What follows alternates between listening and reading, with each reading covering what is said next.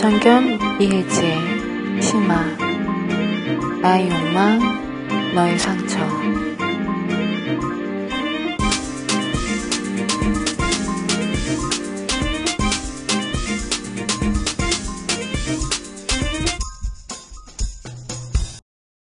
안녕하십니까.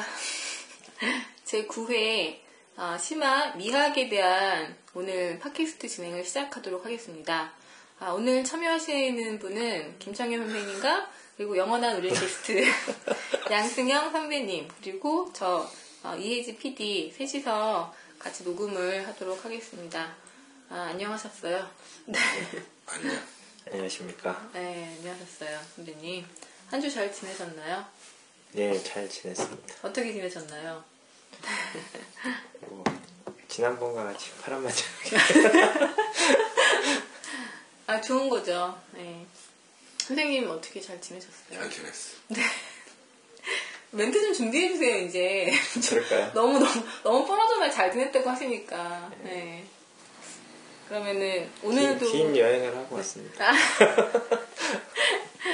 네, 어떤 여행인지는 이제 차차 뭐 얘기를 해주실 수도 있고.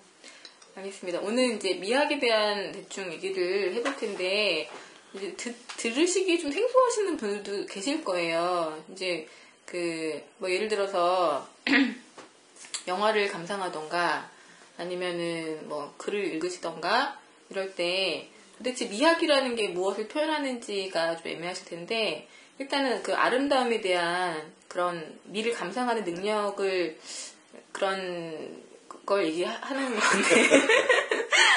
네. 전에 우리 방송했을 때 네. 패티시가 뭔지 모르신다는 분이 너무 많았던 것 같아요. 아. 패티시라는 개념이 단어는 아는데 생활 속으로 들어와서 인식이 안 돼가지고 그쵸. 패티시라는 단어를 처음 접한 사람들도 많은 것 같아요. 아, 제가 심화 방송 들어보시라고 말씀을 드리면은, 대부분 제목을 또 보시면은, 금지된 섹스가 제일 그 와닿는다는 의견들이 많으셨거든요. 그러니까 패티시라는 게 딱 와닿지가 않으시나 봐요, 어떤 건지. 그래서 금지된 섹스가 가장 조회수 지금 제일 높게 나와 있고, 뭐 아무튼 그렇습니다. 섹스 미학으로 할까? 어, 그것도 괜찮아요. 미학적 섹스. 네.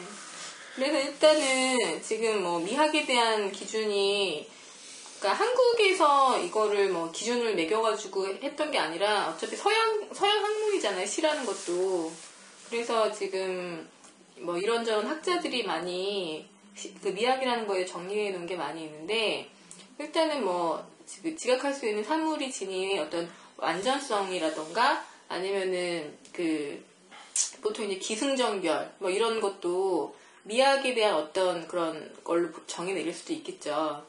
근데 지금 이제 좀 이해하시기 쉽게 하려고 하면은 이제 김창남 선생님께서 좀 예를 들어서 좀, 좀 간략하게 설명을 해주시면 네, 좋을 것 같네요. 네. 일단 뭐 관념적인 거잖아요. 미학이라고 할 수 있는 게 사물의 어떤 그 시, 시의 미학이라고 하면 그냥 뭐 하드웨어적인 미학을 설명한다기보다 하드웨어를 품고 있는 어떤 관념적인 것에 대한 미학을 얘기를 할 수가 있죠. 아니, 네. 그렇게 얘기하니까 또 졸리니까. 네. 일단, 일단 미학이라는 게 네. 시에 왜 필요한지 한번 나중에 얘기를 2부에서 할 건데 네. 한번 얘기를 해봐. 한번 하- 하- 두 사람이. 음. 일단 시의 미학이라는 게 필요한가 안 필요한가 필요하겠지 뭐 필요한데 시의 미학이 어떤 형태로 필요한 것 같아. 양승경. 오늘 제가 준비해서 있는 시와 먼저 미학. 할까요? 선배님 지금 딱 아, 아이, 뭐, 보시면 해주면 돼요. 네. 아 선배님이 항상 먼저 질문 받으시니까 되게 저는 그 그동안에 저- 정리가 좀 되거든요. 좀 당황하실 것 같아가지고 일단은 시와 그냥 미학. 시, 시와 미학이라기보다는 일단 그냥 미, 미학이라는 거에 대해서 제가 생각하고 있는 거는 어 만약에 1이라는 숫자가 하나만 있으면 그게 아름 다운가 아름답지 않나라고 규정하기가 어렵잖아요. 예, 그래서 만약에 1이랑 0이랑 있다고 하면 그 1에 대한 0, 0에 대한 느낌 이런 이런 게 미, 미학일 수도 있을 것 같아요. 쉽게 얘기하면. 네, 그래서 예를 들어서 그 양지가 있으면 음지에 대한 것에 대한 이, 이야기를 할 수도 있어야 되고 그런 걸 보는 것도 어떤 그 선험적인 어떤 그런 그 경험에 의해서 생기는 게 아닌가 하는 생각도 드네요. 네. 제 수학적으로 얘기하니까 재미가 없고. 아, 시 창작을 할 때 네. 시를 쓸 때 미학이라는 게 본인한테 어떤 그 어떤 걸 와닿는지 말로 표현이 될 수 있으려는 모르겠다. 글쎄요, 내가 단순하게 얘기하면 왜 마지막 그 행에서 가장 그 두드러진 어떤 반전이나 그런 어떤 뭐지? 어막 그 뭐지? 너무너무 기뻤다. 그런데 뭘 생각하니까 슬펐다던가. 그러니까 그런 그런 게 미학인 것 같아요. 그러니까 결론 그러니까는 뭐지? 반전의 미학이나 뭐 이렇게 여러 가지 좀 할 수 있는 게 많은데 그 마지막 행에 대한 어떤 큰 여운이나 울림 같은 거?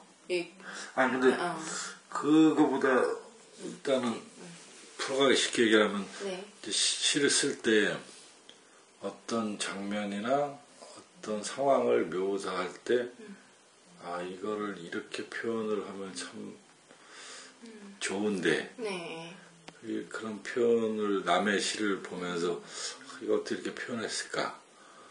라든가, 네. 아니면 시를 쓸 때, 아, 이걸 쓰긴 썼는데 너무 상투적으로 쓴 것 같아. 그래서 음. 이걸 뭔가 좀 아름답게 쓰고 싶다. 할 때 미학이 생각나지 않냐 이거지. 내 얘기는.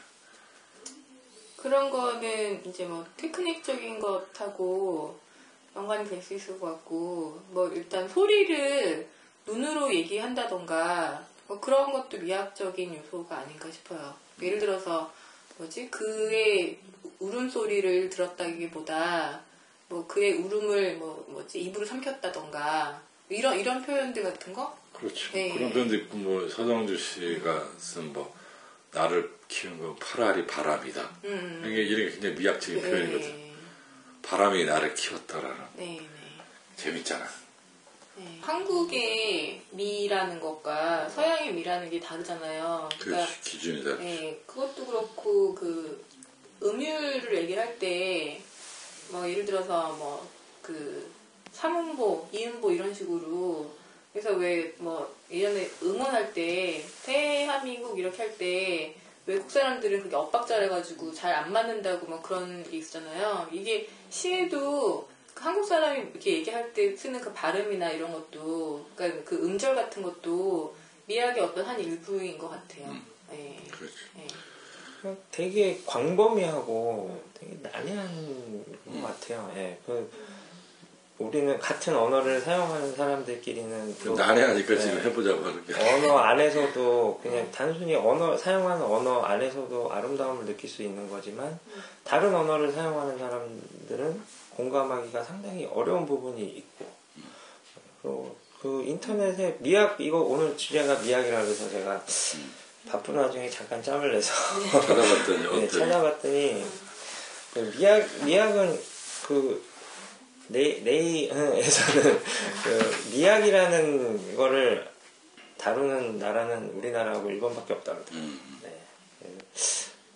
아니, 학과가 아니, 있는 네, 거. 학과가 아, 있는 학과가 네, 있는? 학과가 아, 있는 거는 네. 우리나라하고 일본밖에 없다고 음. 이렇게 나와 있더라고요. 그래서 그 문예사조랑도 좀 연관이 있는 것 같아요. 뭐 예를 들어서 뭐 하드보일드 그런 게 담고 있는 그런 문학이 담고 있는 어떤 그 시랑은 좀 다른 얘기긴 한데 그런 거 하고 뭐 사실주의 아니면 자연주의 그러니까 문예사조마다의 약간의 다른 그 미학적 관점이 있는 것 같은데 근래 들어와서는 한국에서는 그 자연주의적인 관점에서 약간 뭐라고 해야 되지 그 뭐라 그러죠? 갑자기 생각이 안 나네. 그러니까 그 지금 분위기가 많이 그 점점 더 그 안으로 들어가는 것 같아요.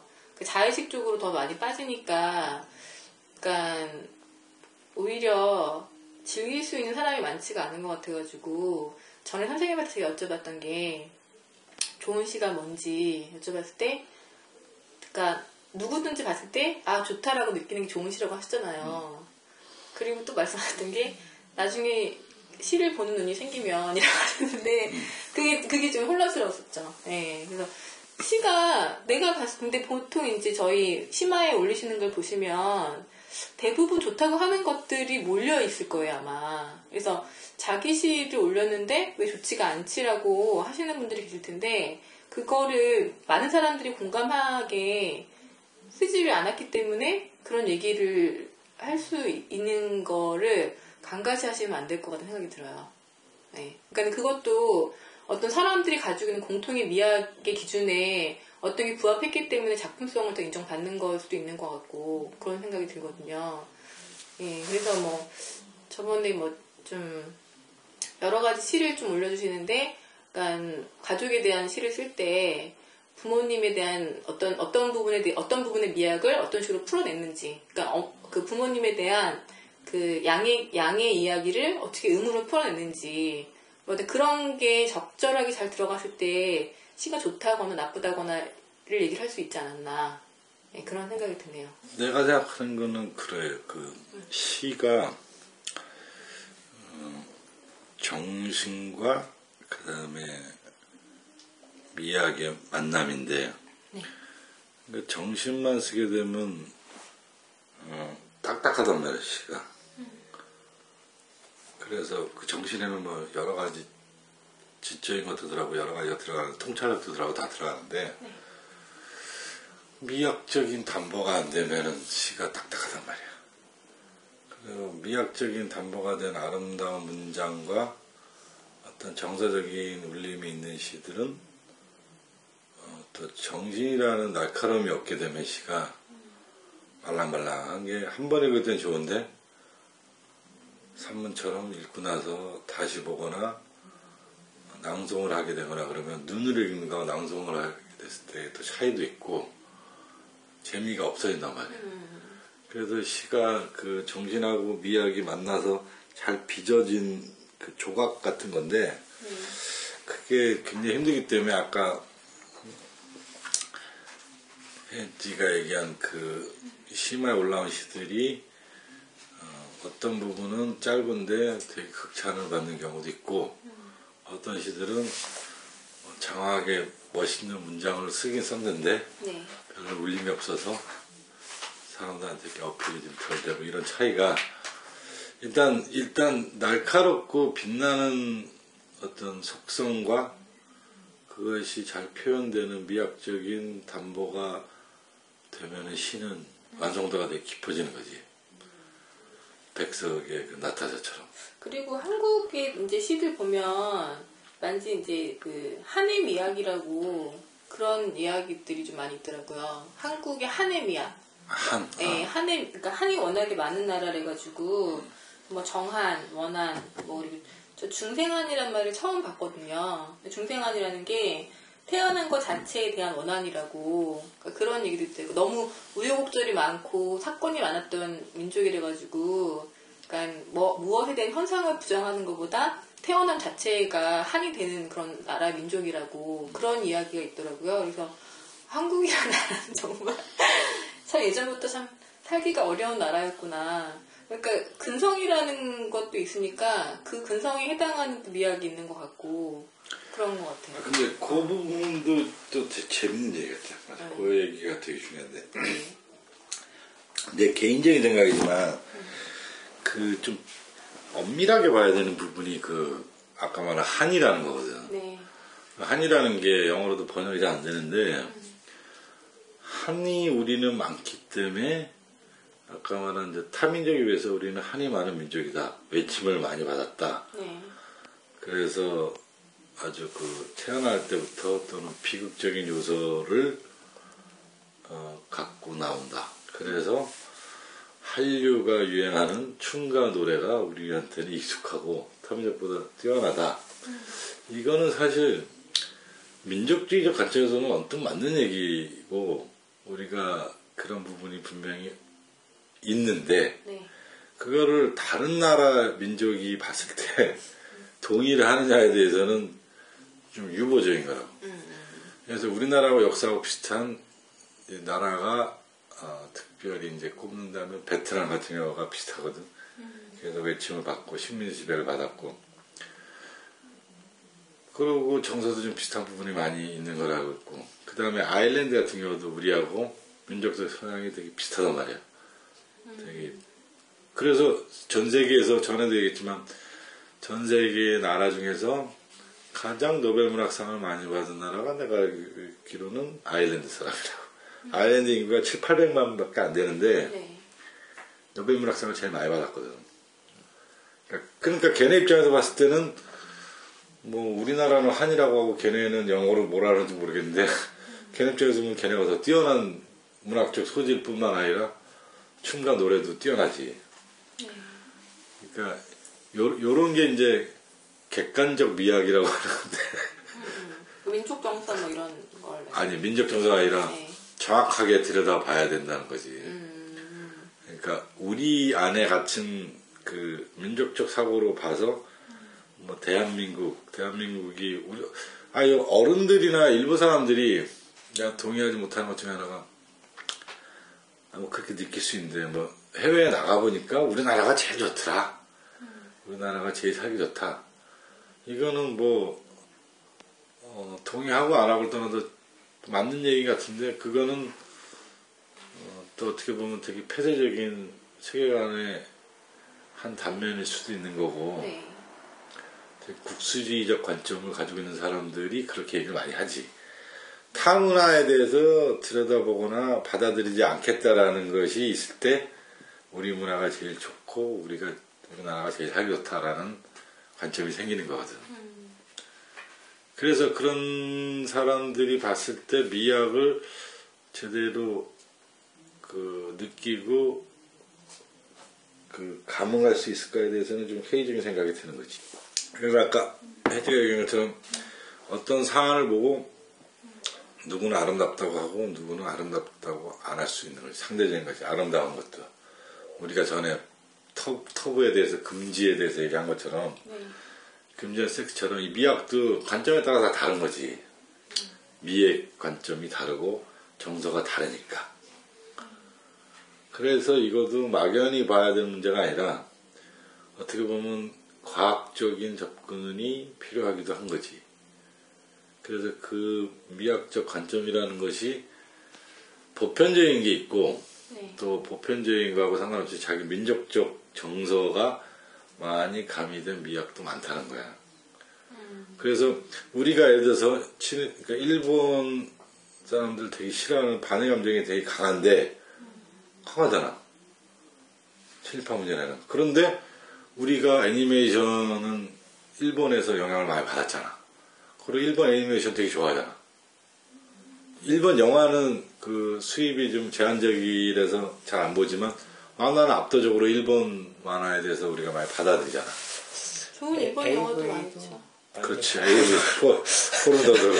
그건 우리나라가 이제 안 열었을 네, 경우에. 개방이 안 돼 있어. 우리가 만약에 열었을 때 네. 우리가 더 뛰어날 수도 있, 네, 더 잘할 수 겠지 있는데. 근데 그 만화 같은 경우는 국제적으로 겨뤄도 일본 문화 만화 훨씬 뛰어나거든. 그 일본 만화도 일종의 만화 미학이 있겠지. 자기네들은 거기에 굉장히 여러 가지가 있는데 이렇게 다르단 말이야. 그러니까 어떤 감정은 받아들이기 싫어. 근데 어떤 감정은 되게 찬탄하거나 거기에 압도당하거든.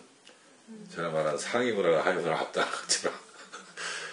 그래서 반의 감정이 있기 때문에 일본 거 무조건 다 싫으냐? 안 그렇지.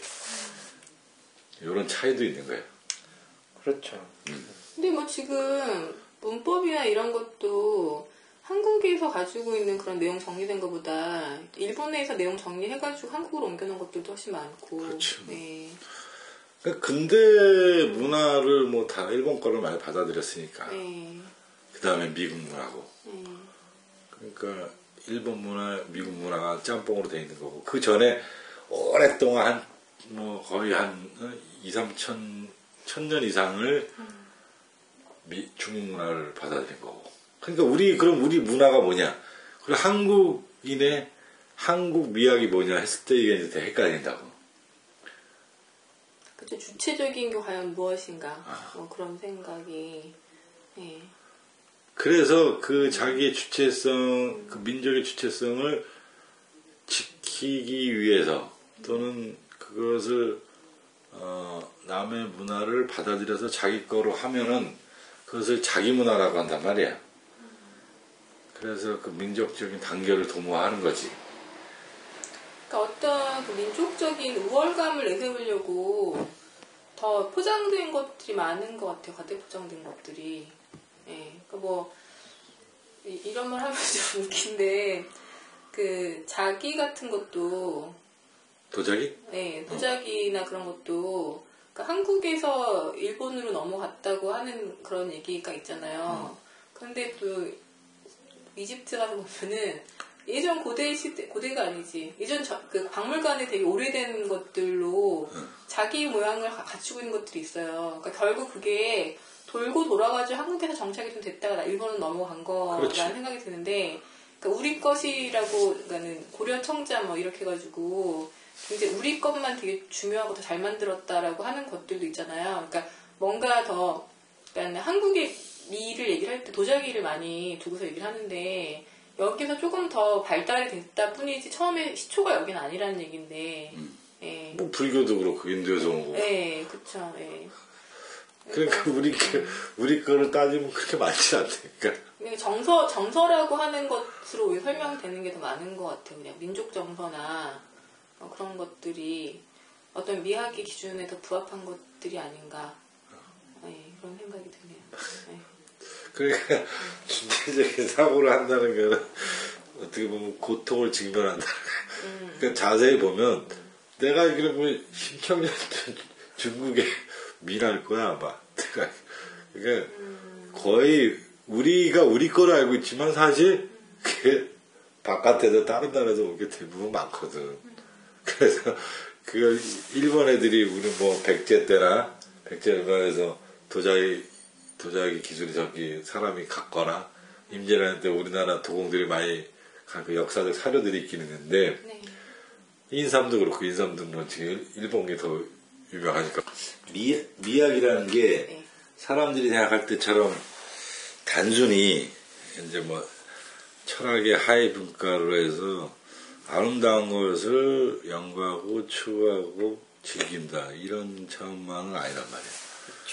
역사. 왜 왜 철학에서 20세기 음, 19세기인가? 하여튼 왜 철학에서 미학이 별도로 나와서 방대한 분야를 이렇게 아우르게 되냐? 이건 또 자본주의가 발달했기 때문에 그래요. 산업혁명 이후에 지금 미학에서 다루는 게 크게 미술, 미술사부터 이제 시작이 된 건데 미학이 미술에서 이제 건축, 그 다음에 음악,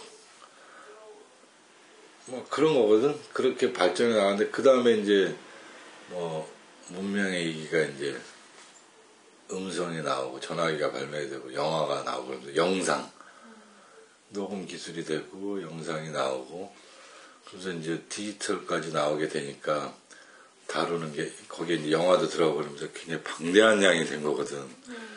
미학이라는 게 예전 그 산업혁명 이전의 미학은 단순히 이제 그림이나 건축, 미술하고 건축에 좀 국한돼서 음악까지 하다가 이제 영상까지 나오고 미디어가 막 발달이 되면서 거기 물론 이제 문학도 들어갔었는데 사람들이 미학이라는 것이 모든 분야에 이제 미학이 하다못해 CF 선정까지 이제 들어가잖아. 철학적 개념들이 들어가지만.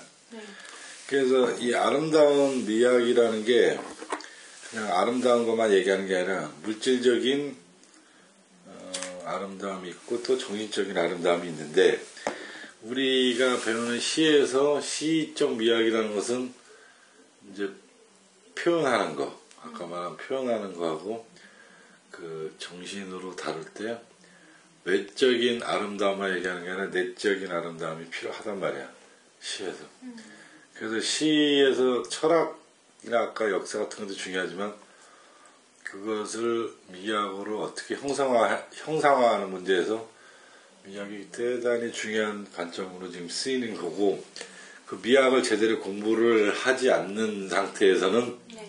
시가 늘지 않는다. 그러니까 아이러니한 게 시를 쓰고 싶어 하는 사람은 훨씬 더 많아졌다고 하는데 시는 안 팔리잖아요. 그게 되게 아이러니인 것 같아요. 그러니까 그게 이게 이게 이제 좀 극단적으로 얘기하면 어떤 형태냐면 네. 얘기가 좀 풀리는 것 같은데 미학적인 거에는 관심이 많은데 정신에는 소홀히 그런 거야. 미학적인 거에 왜 관심이 많냐? 아름다워 보이니까. 그 특히 미학적으로 어떻게 사람들이 그 녹아 들어가냐면 영화란 말이야 영화. 네. 책을 읽는 거는 주체적으로 자기가 읽는 거잖아. 책장을 넘겨야 되고. 그지? 근데 영화라는 것은 음악도 일종의 그렇지만 특히 영화도 시청각 같은 경우는 앉아가지고 보기만 하면 되거든. 수동적으로 접한단 말이에요. 그러니까 간지나는 거.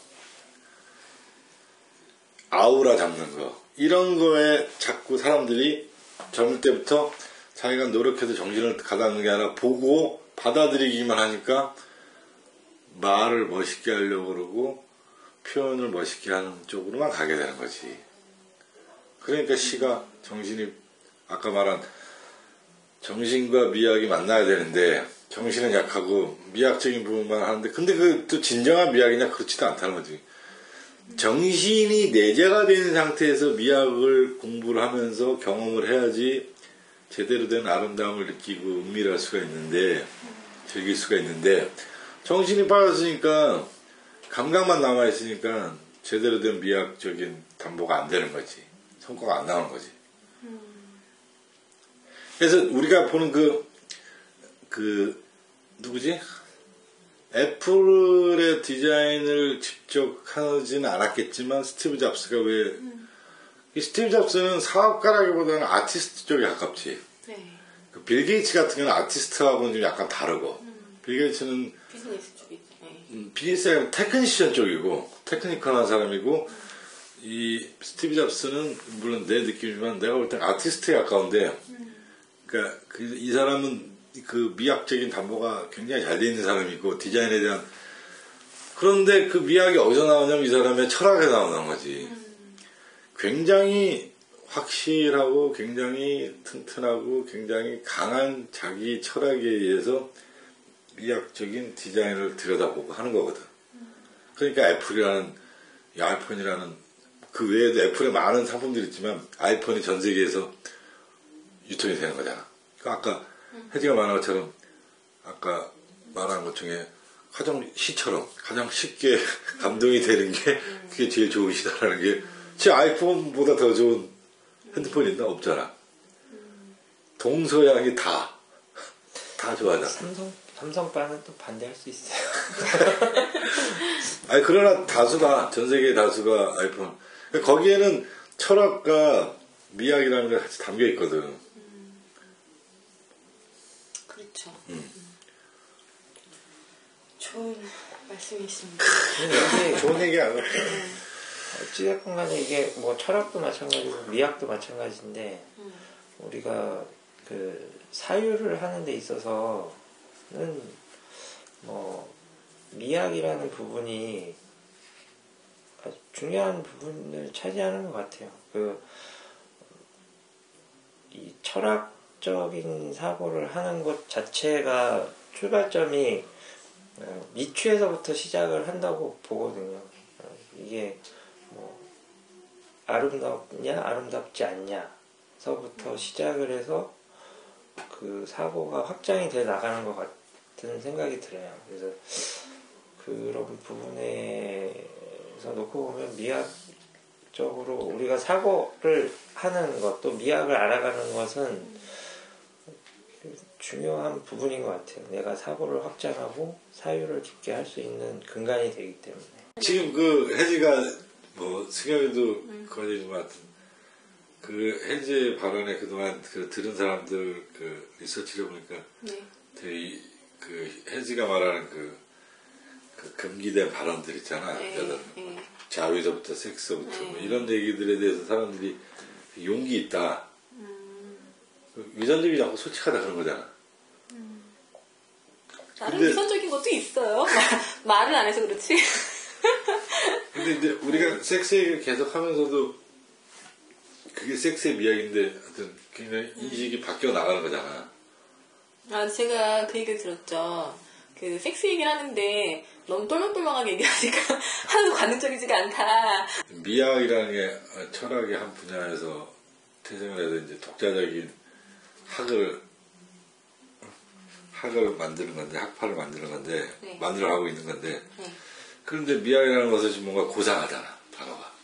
그래서 일반 시를 안 쓰는 아티스트한테는 미학이 굉장히 필수적인 요소들이지만 아티스트 예술가들이 아닌 다음에는 일반 사람들한테는 특별히 미학이라는 것이 먼 얘기 같잖아.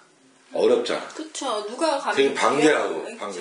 예. 그러면 미학이 미학 공부, 그러니까 미학을 철학적인 관점에서 시작해가지고 어떤 감각이나 그렇게 공부를 깊이 안 한 사람은 그러면 시를 쓸 수 없나? 그렇지 시를- 않죠. 예. 그렇지 않지. 네. 그러면 미학을 모르고도 시를 쓸 수 있다는 얘기잖아. 그쵸. 근데 그럼 시- 미학 공부를 또 해야 되나? 이- 그게- 이런 의문들이 따랐지. 제가 아까 좀 그 생각이 잠깐 났었는데 그 뭐 우리나라로만 국한해서 얘기를 하는 건 좀 어폐가 있을 수는 있겠지만 그 예전에 뭐 아까 그 미디어 말씀도 하시고 하다 보니까 그런 생각이 들었어요. 우리가 그 예술품, 그러니까 그림을 접하거나 뭐 아니면 뭐 아까 말씀하신 뭐 고려자기 뭐 이런 것들을 접하는 것들은 특별한 사람들만 할 수 있는 그런 아주 고급적인 그런 어, 문화 그치. 양반들이 때문에, 즐기는 예. 거였죠. 풍류를 그런 애. 누구나 다 보편적인 사람들이 다 공유할 수 있는 그런 게 아니었기 때문에 지금 지금 우리나라 사회에서 뭐 음악이라든가 영화라든가 또뭐 이런 소설 그다음에 시 이런 창작할 수 있는 그런 뭐 예술이라고 소위 말하는 분야에 대해서는 뭐 그거는 뭐 마치 어떤 선택받은 사람들만 해야 되거나 그건 아니게 사람들만 영화도 해야 있고요. 영화도 있고 만화도 있을 수가 있고.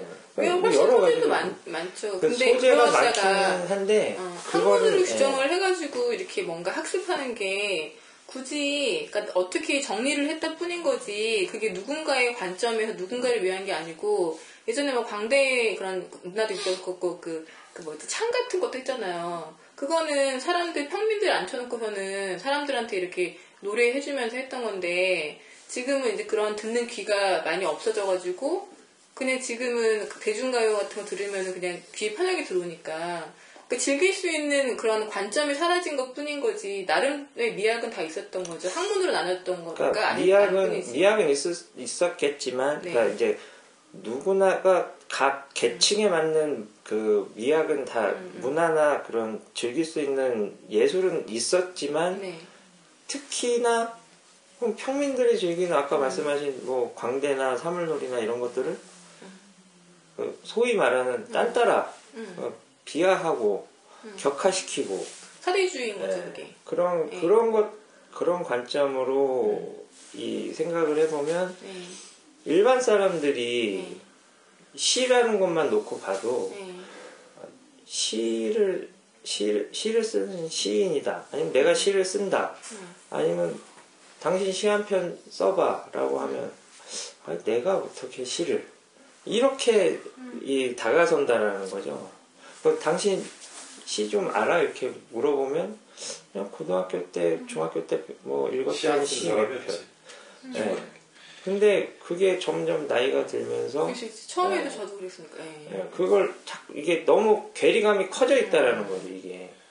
그 시, 시를 읽는 것 자체도 그 제가 이제 주변에 그 우리 동인지나 아니면 뭐 기타 다른 시집을 읽으라고 이렇게 권해주면 어, 내, 내가 시를 읽으면 이해할 수 있나? 알 수 있나? 예, 이런 반응이 많아요. 예. 근데 저희 동인지에 있던 시들은 대부분 되게 쉽잖아요 뭐 쉽, 쉽기도 하지만 네. 아, 쉬운 건 아니야. 예, 뭐 쉽기도 하지만 또 나름대로 이게 다 그 같은 시를 놓고도 받아들이는 사람, 느끼는 사람이 느끼는 감정이 다 틀리잖아요, 사람마다. 근데 어, 그러니까 그 말씀을 들으니까 약간 조금 그 제가 전에 시가 왜 자꾸 어렵게 느끼시는지 모르겠다 이런 얘기를 포스팅을 한 적이 있었는데 이제 조금 시를 봤다고 하는 친구들이, 그러니까 뭐 약간 대중, 대중 시 같은 거 봤다는 사람들이 하는 얘기가, 시가 그냥 시지, 왜 이렇게 복잡하게 얘기하냐.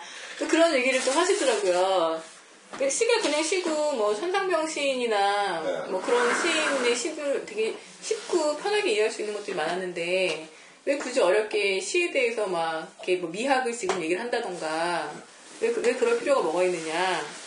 그런 얘기도 있어요. 그래서 뭐, 그리고 뭐 예를 들면 하상욱 씨, 서울시 나왔잖아요. 그것도 어떻게 보면은, 뭐 미학적으로 어떤 나름의 그런 미학이 있어요. 서울시에도.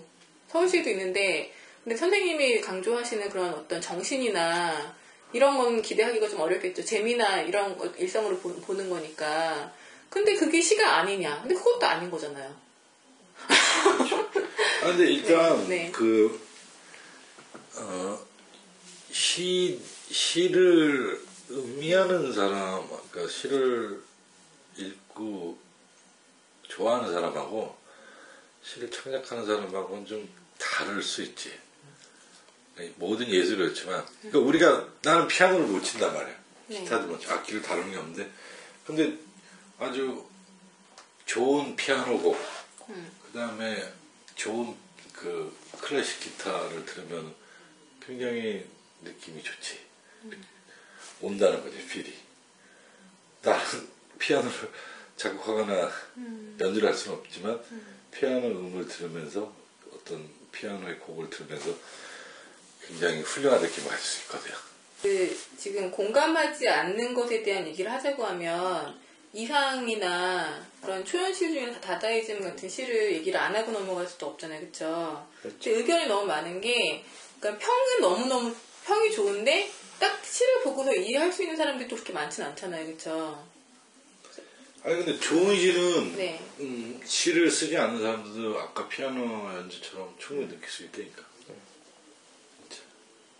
근데 그러니까는 지금 미학에 대한 얘기를 하다 보니까 어떤 그런 그, 그 문예사조에 속하는 그런 그 맥락에서 이해하지 못하는 시에 대한 거를 굳이 그걸 왜 우리가 보고서는 이상이 왜 위대한 시인이라고 사람들이 얘기를 하는지에 대해서 그렇잖아요. 그 사람의 미학인 건데 나, 다른 사람들이 공감하지 못해도 지금 워낙에 그 평론가들이 워낙에 그 이상도 그 유학파잖아요, 그쵸? 유학파였고, 그런가? 예, 유학파였고 굉장히 모더니즘에 많이 빠져있던 사람이라고 제가 들었거든요.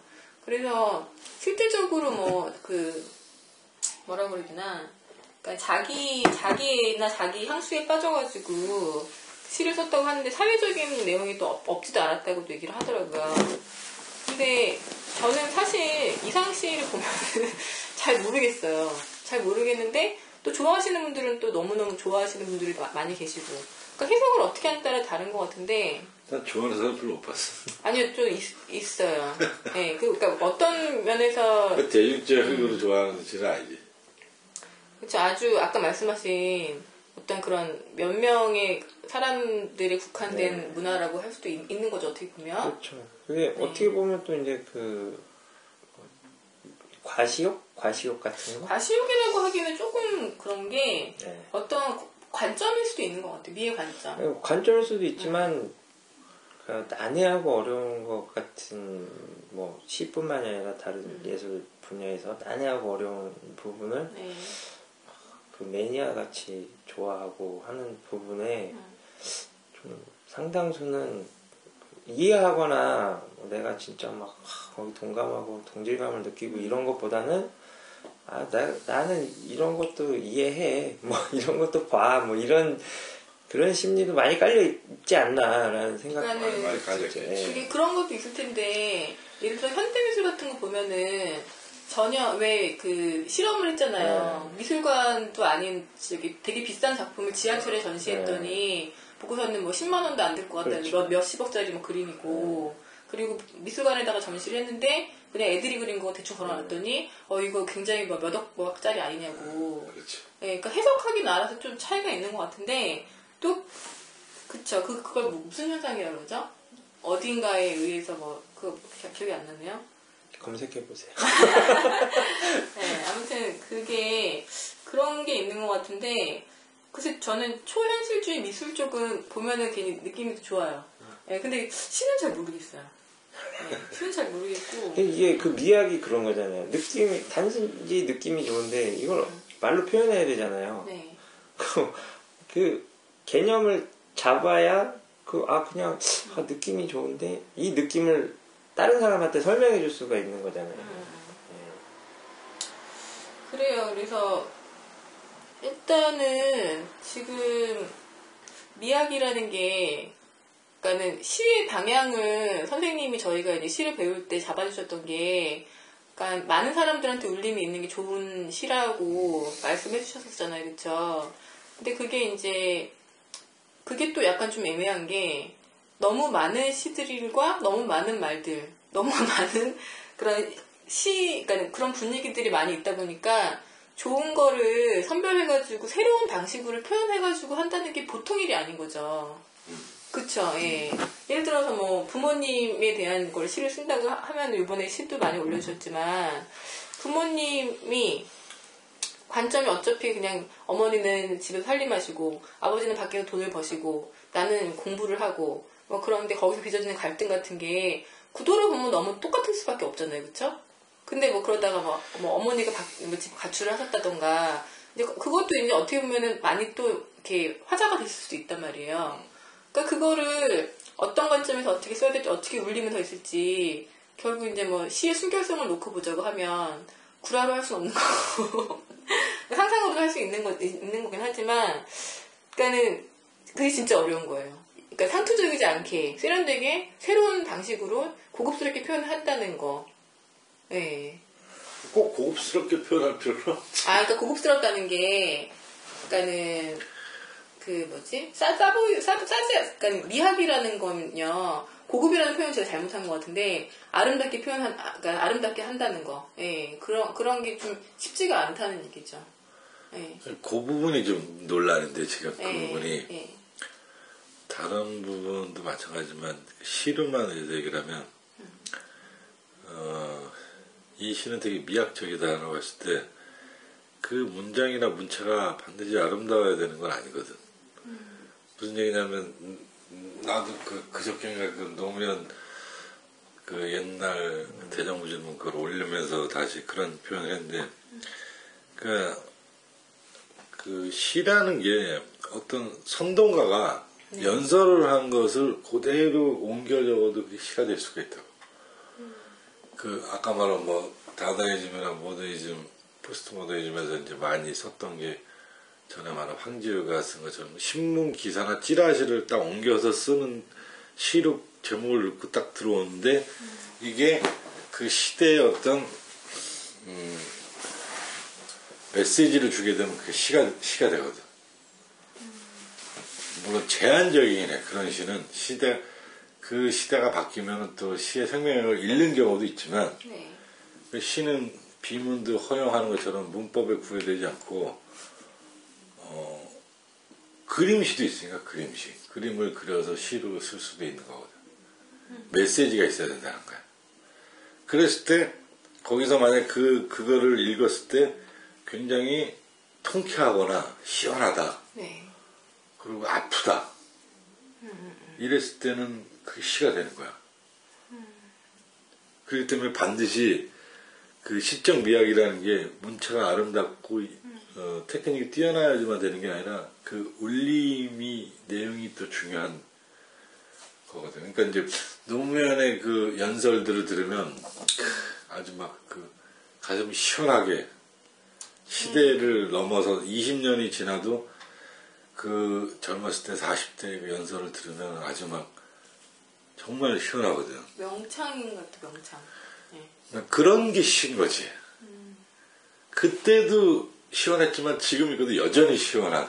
왜냐? 아직 그런 부정과 비리와 모순들이 여전하거든. 그렇기 때문에 울림이 있는 거지. 근데 이- 이게 이제 우리가 서구처럼, 아, 서양의 유럽처럼 이제 근대화가 됐다. 북유럽처럼. 그러면 그 시가 추억으로 사장돼 버린다고. 그 연설이든 시가. 네. 아 예전엔 그랬지 근데 지금은 울림이 없어 왜냐 지금은 행복하거든 그런 모순이 되게 극소화되어 있기 때문에 그랬을 때는 다시 시가 호흡이 길어지겠지 거대하게 신화를 끌어온다든가 아니면 미래에 대한 미래시도 있으니까 미래를 예측하는 시가 또 나오고 그런 거야. 그러니까 시적 미학이라는 게 이렇게 또 들어가면 또 다를, 달라진단 말이야.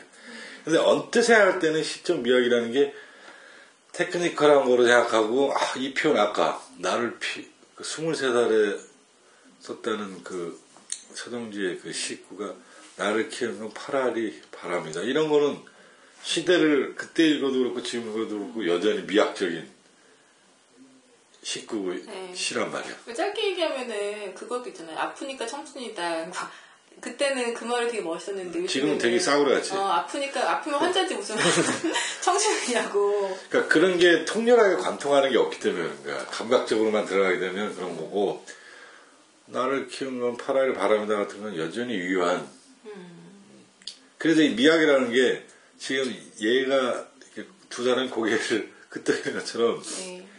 노무현의 그 한 문장을 뽑아갖고 들어와도 시가 될 수 있는 거고 아직까지는 유효한 거고 아까 말한 몇십 년 전에 쓴 그 손흥재 씨가 아직도 유효한 거야.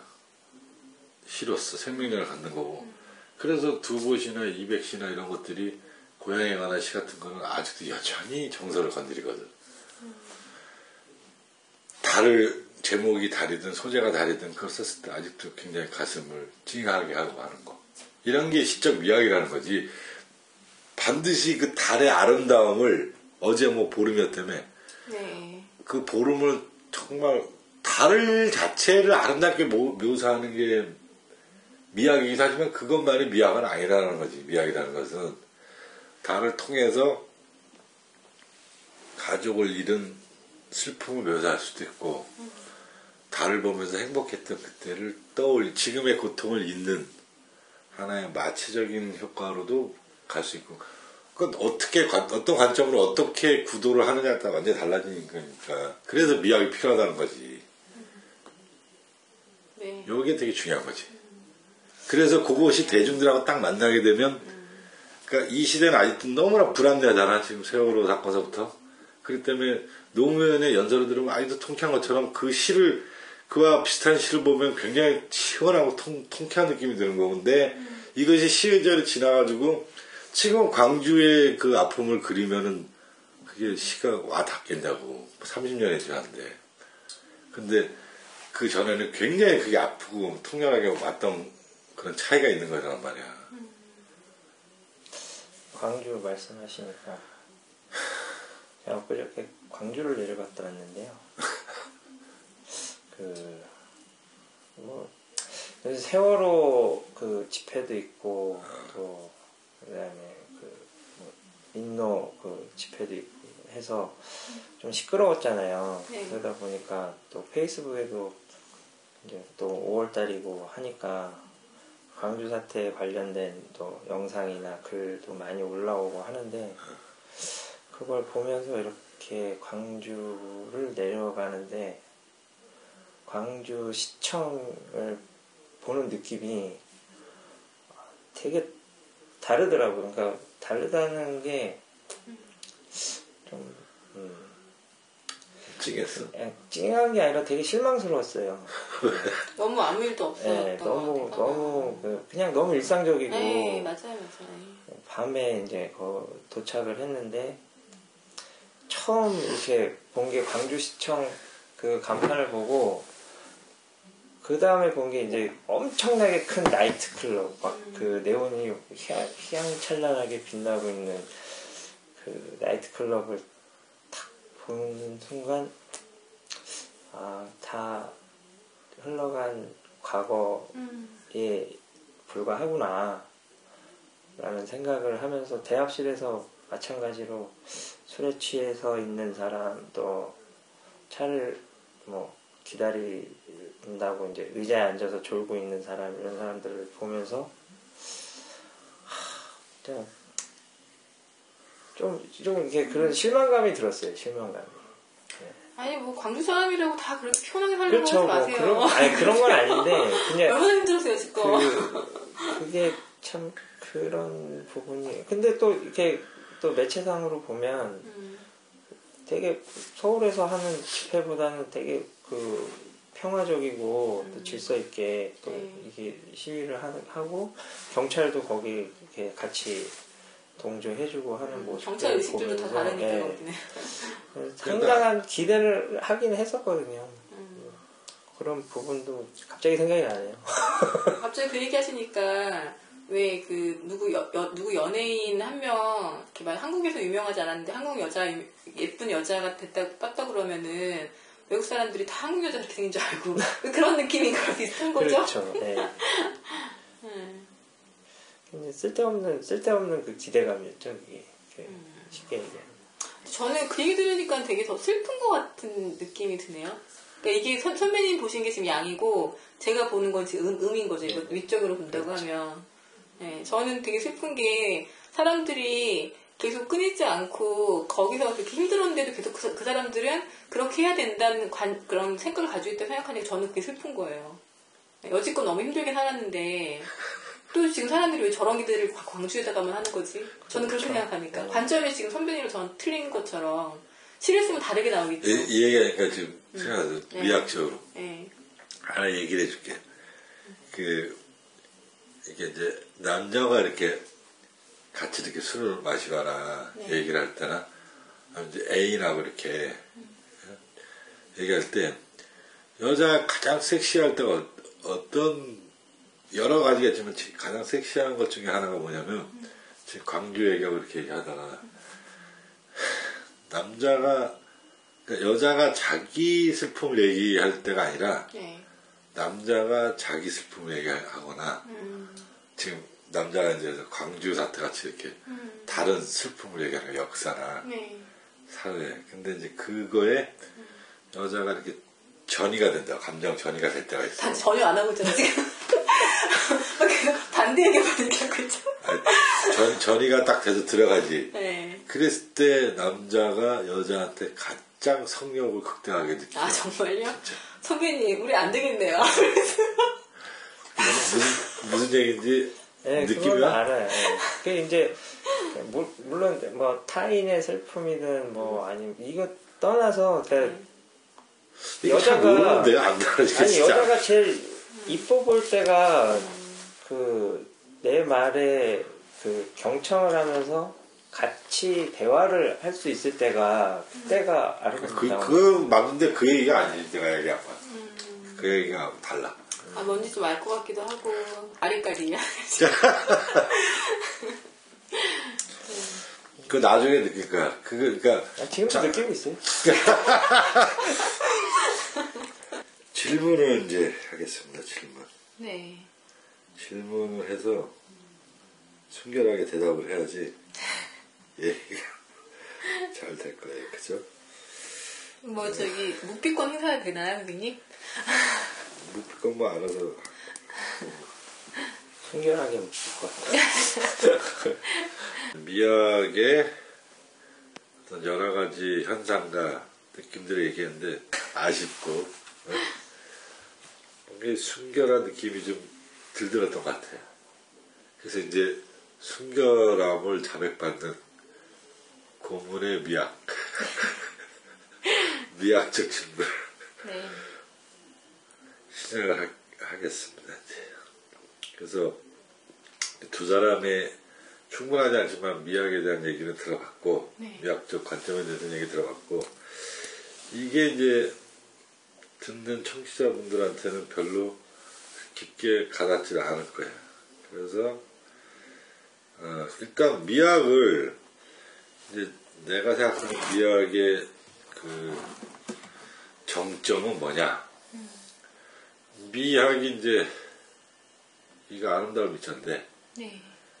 이 미학이 아름다운 것만 그 얘기하는 게 미학이 아니라는 걸 아까 일부에서 얘기를 했기 때문에 미학의 정점이 뭐냐? 이 슬픈 거거든 슬픈 거. 그늘. 어? 그늘. 그늘. 그늘? 네. 아니 그늘이라기보다 그늘보다 더 들어서 아까 일부에서 뭐 혜지가 얘기한 것처럼 한의 미학 얘기한 것처럼 왜 우리 이게 조선 민족이 네. 한에 이렇게 집착을 하고 한이 음악이나 아리랑서부터 이렇게 우리한테 공명이 되냐면 슬퍼져, 그게 슬퍼져. 그지? 신나는 거는 미학이 잘 안 돼. 그래서 미학의 최고의 정점은 슬픈 거거든. 네. 근데 이 슬픈 거는 이제 대중적인 거고, 이거는 이제 좀, 음, 좋은 단어로 쓰면 비장미라고 하는 비장미. 그래서 비장미, 뭐 순고미, 웅장미 이렇게 여러 가지가 있는데 웅장한 거는 좀 비장미하고는 약간 좀 더 사정같이 좀 약간 멀고 네. 순고미도 비장미하고 좀 많이 연결이 돼 있지. 숭고하다. 숭고한 느낌이 뭐냐면 굉장히 깊은 울림을 준다는 거거든. 뭔가 처연한 느낌도 들고. 그러면서 굉장히 높은 데 있는 높은 데 있는 느낌을 준다고. 위에, 위에. 음, 높은 느낌. 어. 그래서 우리가 그 뭐 그 성당 같은 데 들어가면 그 아라베스크 문양이나 이런 아주 그 파이프 오르간 이런 거 했을 때 웅장하기도 하지만 순고미가 딱 느껴지거든. 네. 그 아랍 모스크에 가도 그런 느낌이 든다고. 내부에 거대한 모스크 안에 들어가면 그 숭고함에 어떤 막 전율이 된다고 사람이. 그래서 그 그거 전율이 드는 느낌은 그 건축학적인 미하고 오래된 오래된 고전적 미하고 이렇게 거기 음악까지 이제 그 합, 합세가 되기 때문에 그런 그런 느낌이 드는 거예요. 그런데 네. 그런데 그 순금이를 바치는 건 또 뭐냐? 이게 이제 완전 미학적인 얘기를 하는 건데 비장미라 비장미. 그래서 그 순금에는 비장미가 바치고 있는 건데 네. 비장미가 있어야지 작품이 완성이 되는 거예요. 모든 예술 작품에 그 위대함 느낌을 주고 숭고한 느낌을 주는 건 비장미가 배경으로 바탕에 딱 깔려 있을 때 그런 거거든. 그 우리가 제일 이제 예를 많이 드는 게 그 영화 미션이잖아 미션. 음악도 아주 굉장히 웅장하고 영화 스토리가 굉장히 슬프잖아. 그지? 그런데 거기에서 비장미의 또 앞건이 뭐야? 아 이게 이제 질문이야. 비장미를 바치는 게 뭐가 비장미야? 단지 슬픈 게 아니라 이런 질문이 어렵나? 이런 질문이 어렵지. 비장미의 정점은 뭐냐면 죽음이란 말이야, 죽음. 미션에서 나오는 거죠. 전에 내가 우리 방송에서 얘기했는지 모르지만, 어, 순교. 그 종교, 특히 기독교에서 가장 중요한 게 순교거든, 순교. 내가 알기로는. 네. 그 다음에 불교에서 가장 중요한 게 뭐야? 공약이야, 공약. 그래도 공약 중에서 어떤 공약이냐? 소신 공약. 보시, 보시하고 약간 다른 건데. 그러니까 손가락을 하는 소신 공약이 아니라 온몸을 태우는 거지. 그래서 티벳 그, 티벳에서 아직도 계속 그 네. 분신자살하잖아. 우리도 80년대 분신자살했지. 그 미학의 에, 미학은 아름다운 것보다 슬픈 것이 미학적으로 더 다가온다. 그럼 그 미학을 바치는 건 뭐냐? 그 순고미와 비장미인데 그 비장미가 순고함을 받쳐주는 거라는 거지. 그럼 그 비장미의 정점은 뭐냐? 죽음이란 말이야, 죽음. 그래서 이 미학이라는 것이 가장 그 죽음에 직면했을 때 자기가 죽어 봐야 돼. 진짜 죽는다는 게 아니라 죽다가 살아나는 사람들 있잖아. 네. 사고에서 살아나는 사람들. 그래서 병에 걸렸다가 죽었다가 죽기 직전까지 암이나 예전에는 뭐 간단한 폐병 갖고도 죽었으니까 이상 때는 각혈하고 죽고 그랬는데 지금은 뭐 웬만하면 살잖아. 암 걸려도 살고 그지? 한번 죽음에 직면을 하게 되면 사람이 그 경험이 굉장히 자기를 성숙하게 하지. 근데 잠깐 슬프면은 성숙해지질 않아. 그래서 이, 이 미학이 이제 가장 우리가 근접해서 들여다봐야 될 게 이제 죽음인데 그래서 모든 철학의 명제나 이런 게뭐 죽느냐 사느냐 그렇고 다 죽음에서 나오는 건데 이 죽음에 대해서 깊이 있게 바라보고 어, 고민하게 되면 돌아버린단 말이야 사람이.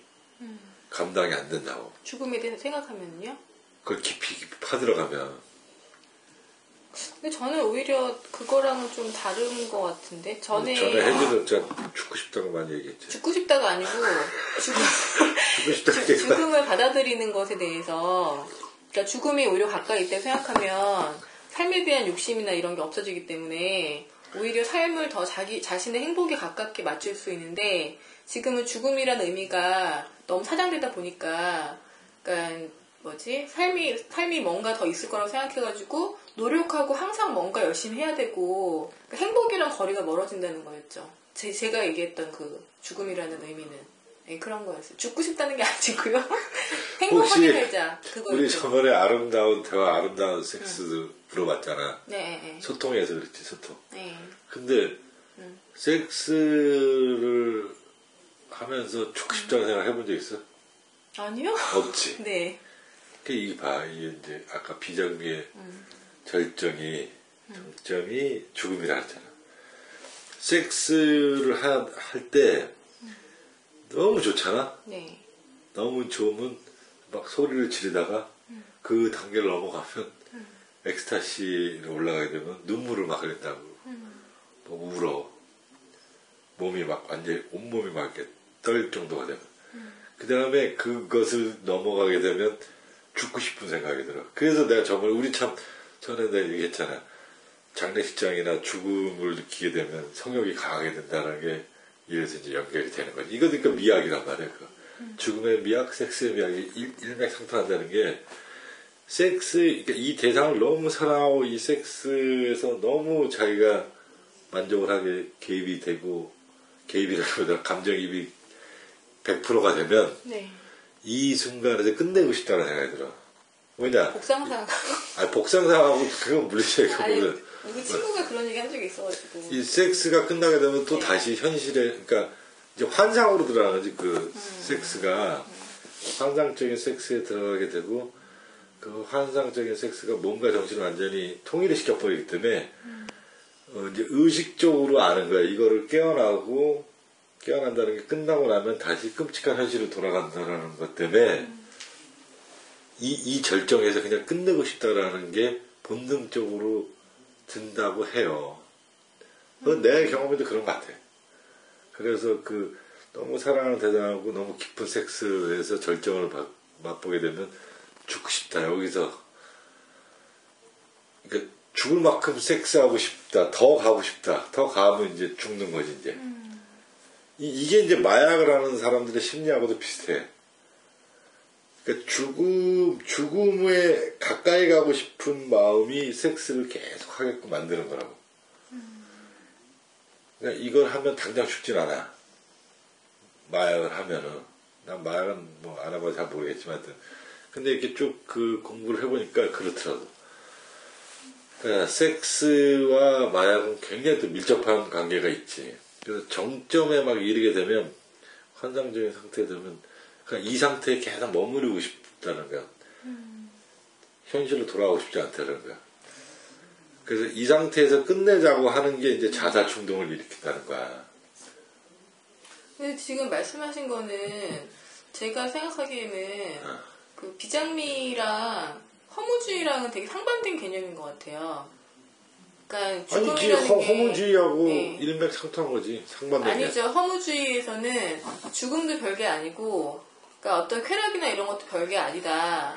그러니까 그 뭐라고 해야 되나?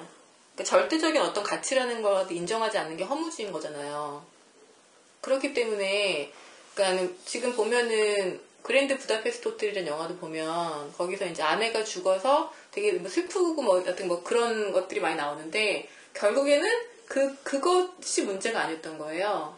그러니까 그, 그 영화에서 그려진 거 보면 굉장히 미학적인 영화인데도 불구하고 허무주의를 표방하고 있거든요. 결국에는 아무것도 없어. 죽음도 없고 아무것도 없고 허무주의.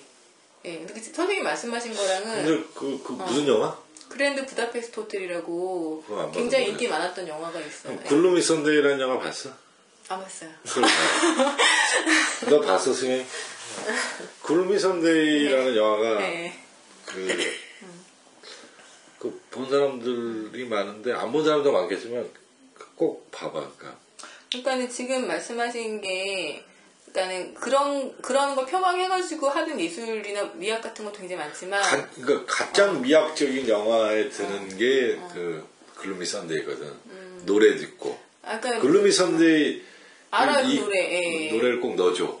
이 버전이, 뭐, 폴란드어, 독일어, 영어, 뭐, 굉장히 많아. 헝가리어도 있고 되게 많은데, 예.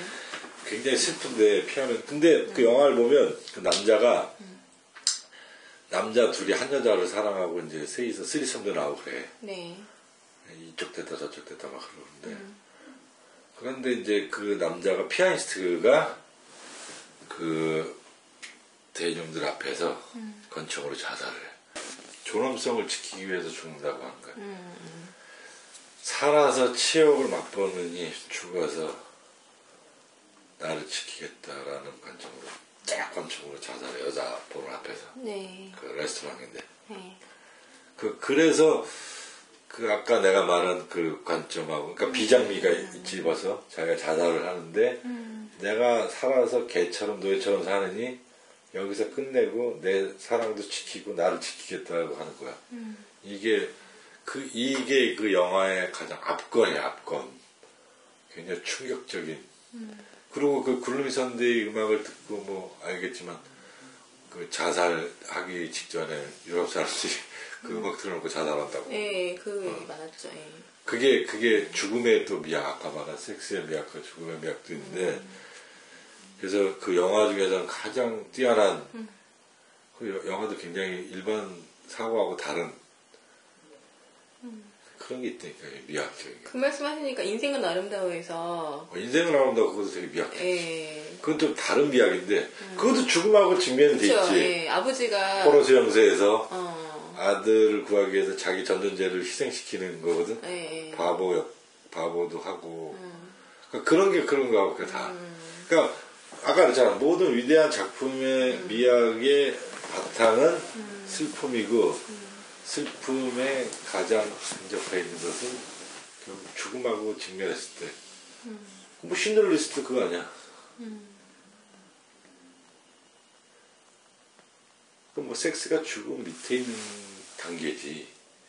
죽음이라는 것은 모든 예술가의 그 주제, 주제가 주제.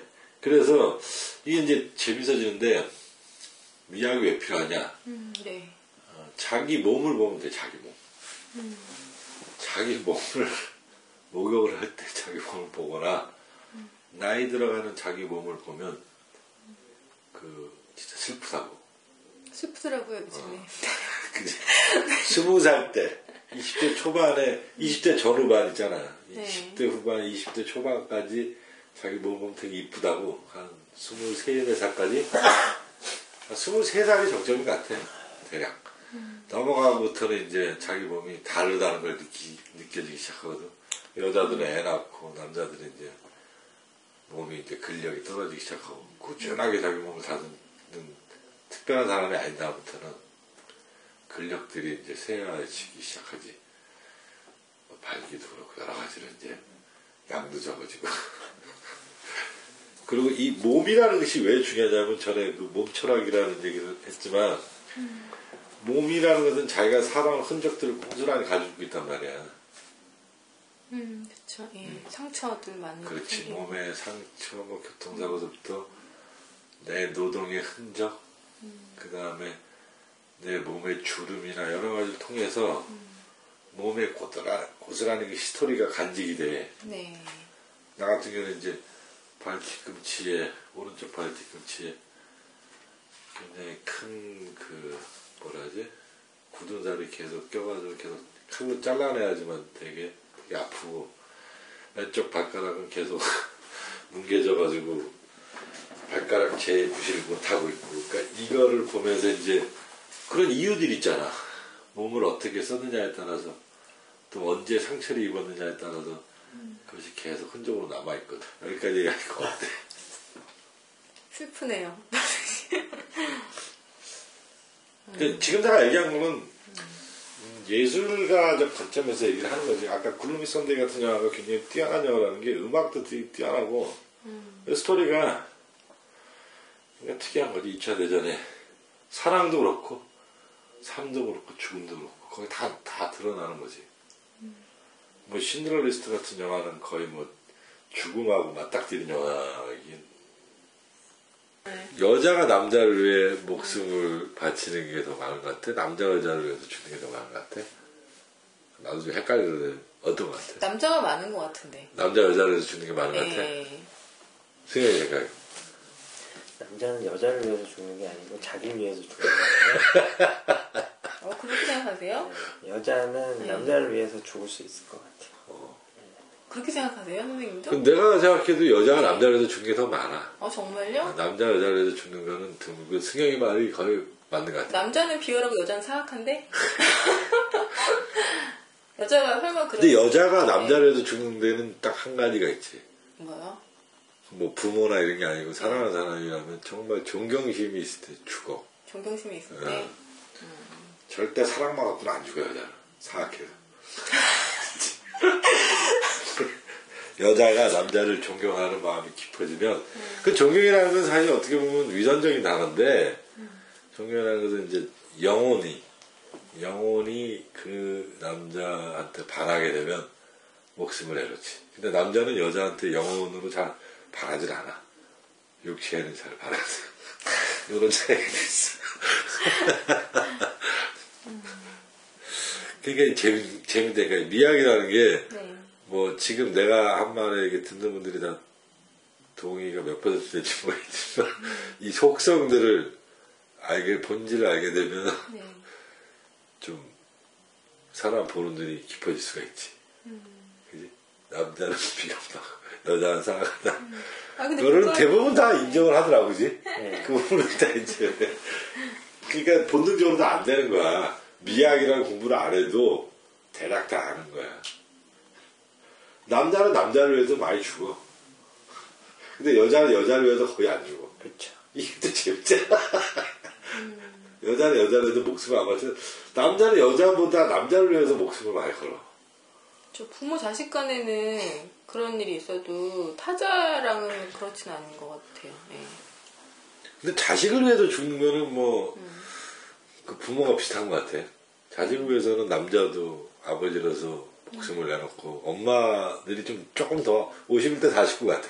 근데 보통 자식이 부모에 의해서 죽는 경우보다 부모가 자식에 의해서 죽는 경우가 더 많지 않나요? 그렇지. 그것만 7대 3이나 8대 정도 되겠지. 자식이 부모를 위해서는 잘안 죽어. 그런 것 같아. 예. 사악해서. 비겁하지. 왜 애, 아기들이 나와가지고 재롱 떠는 게 생존 본능이라고 그런 말 있잖아요. 어. 이래야 사니까 애- 애교 부리고 하는 거라고. 그건 좀 너무 좀 삭막한 것 같아, 그지? 근데 그- 그렇대요. 진화론적으로 뭐, 보면은 그렇지 뭐, 네. 세포적으로 그럴 수는 있지. 슬픈 거예요, 되게. 아이들 재롱 떠면은 살리고 저러는구나. 근데 그게, 그게 이제 다시 돌아와서 시를 잘 쓰려면, 네. 그 슬픈 감정을 잘 다뤄야 된다는 거지. 그래야 비장미가 잘 표현되고 거기에 이제 테크닉적으로 이제 순금이가 좀 아름답게 포장이 되는 거지. 그런데 죽음을 천착해서 들여다보는 안목이 없고 경험이 없는 사람들은 비장미를 느낄 수가 없지. 자기가 비장하지 않은데 어떻게 비장한 시를 쓰겠냐. 그지? 모든 예술이 그렇지만. 그래서 이 슬픈 감정을 느껴서 슬픈 감정을 그냥 풀어내는 게 시가 아니라 그 슬픔을 넘어서는 죽음. 죽음이라는 것은 죽음이라는 단어 갖는 의미가 뭐냐면 단절이란 말이야, 단절. 슬픈 감정은 단절이 아니야. 강물처럼 계속 흐르는 거고 죽음이라는 단어 갖는 의미는 단절이란 말이야. 여기서 딱 끊어지는 거야. 다리가 끊어지듯이. 건널 수가 없는 느낌. 그게 죽음이란 말이야. 갈 수 없는 거야. 스톱되는 느낌. 그러니까 그 비장미는 슬픈 거하고는 다르거든. 그 느낌을 느낄 수 있는 사람. 살아있는 거에서 그것을 보는 사람, 그렇죠. 곧 죽음의 냄새를 맡을 수 있는 사람, 그런 사람들이 시를 잘 쓸 수밖에 없는 거고, 이런 거는, 뭐, 늘 얘기하지만 책을 읽고 느껴지는 건 아닌 거거든. 경험이 우선하는 거지. 제가 오늘 이제 퇴근하면서 그 예전에 봤던 영화 그더 콘서트라는 영화의 그 마지막 그 장면을 이렇게 계속 보면서 왔는데 그 영화를 되게 좋아하거든요. 그, 그 차이콥스키의 바이올린 협주곡에 대한 그 얘기를 다룬 건데 그 뭐 차이콥스키를 다룬 게 아니고 이제 그, 그 음악에 이제 너무 심취한 사람이 이제 그, 그 바이올린 그 거기 너무 심취하다 보니까 이 사람은 이제 그, 그 볼쇼이 그 이제 소련이죠 예전에 그 소련에서 소련 볼쇼이 교향악단에서 바이올린 솔리스트였는데 이 유대인이에요. 유대인인데 그 이제 뭐 이념적인 그런 것 때문에 그 잡혀가요. 잡혀갔는데 그 사람이 잡혀갈 때 자기 딸을 프랑스로 어떻게 빼돌리고 자기는 잡혀가서 계속 죽을 때까지 바이올린도 없는데 자기가 키는 그 바이올린 연습을 계속 하다가 죽었어요. 죽었, 죽었는데 이제 나중에 그, 그때 같이 교향악단에서 지휘를 하던 사람이 그 딸을 찾아서 딸이 이제 또 바이올리니스트가 돼서 딸을 찾아서 이제 같이 그 연주회를 하는 게 이제 마지막 장면인데 그, 그 말씀하신 것처럼 이제 그 죽음, 죽음과, 그냥 부모 앞세대에서 그 앞세대가 다음 세대를 그 생을 연장을 시켜주고 자기는 그 음악을 계속 그 몰입을 해서 연습을 하다가 죽고 그 내용을 모르고 자랐던 딸은 그 얘기를 들으면서 자기 엄마의 죽음, 아빠의 죽음을 떠올리면서 그 연주를 하는 장면이 너무 그, 그 영화를 보면서 제가 이렇게 말로 설명하려니까 잘 안 되는데 되게 그, 그 깊은 울림이 있었거든요. 비장미를 겪겠지.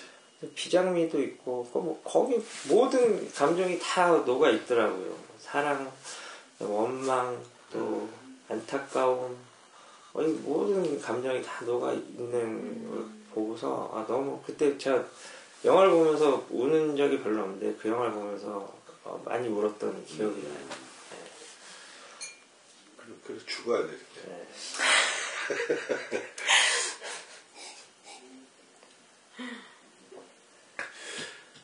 그 모든 죽음이 근데 또 그렇게 다 아름답지는 않잖아요. 아, 그렇지. 모든 죽음이 아름다운 게 아니라, 어, 그래서 사람은 어떻게 사느냐도 중요한, 아, 굉장히 중요한 명제잖아. 그렇죠. 맞죠. 근데 어떻게 죽느냐도 굉장히 중요한 거거든. 그게 진짜 그 말씀하신 걸 듣다 보니까 그러니까 저는 계속 이렇게 부모님하고 이렇게 썩 사이가 좋게 지냈던 적이 많이 없었는데 어느 날이었는데 어느 분이 문자를 보내셨어요. 그래서 보고 그래서 아버지가 돌아가시고 어쩌고 문자가 딱 들어왔는데 갑자기 그게 그 사람의 아버지가 아니고 제 아버지가 돌아가셨다고 메시지를 읽혔던 거예요. 근데 갑자기 그 속에서 갑자기 억한 소리가 나는 거예요. 너무 놀래가지고. 그리고 다, 시 사이가 좋아진 건 아니지만 아, 기분이 되게 그- 너무 컸어요 막.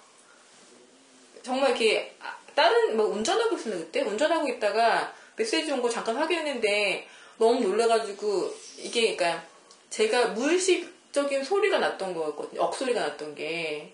왜 사람들이 곡할 때 자- 자기 소리가 내는 게 아니라 속에서 나오는 거라고 하잖아요 몸에서. 자기도 모르게. 거의 뭐 그런 느낌이었던 것 같아요. 네. 그러니까 이게 사랑하고 사랑하지가 않고의 문제가 아니라 죽음이라는 게 그게 그런 의미인 것 같아요. 선생님 말씀하신 것처럼 어떤 비장미 같은. 그 얘기하니까 또 아까 그 얘기, 어. 그 사람이 그이 소리 있잖아. 자기 지금 말은 몸에서 나오는 소리 중에서 어, 그뭐 어떻게 표현해야 되지? 참, 그 아까 말한 섹스에서 절정이 이뤘을 때 나오는 소리, 네. 짐승 같은 소리, 음. 하고 그 다음에 죽음을 아까 말한 직면하고 맞닥뜨렸을 때 네. 그 소리하고 음, 그런 소리를 체험을 해봐야 되는 것 같아요. 근데 그런 소리를 자기 스스로 내는 적이 별로 없지. 되게 드물잖아 그런 순간은.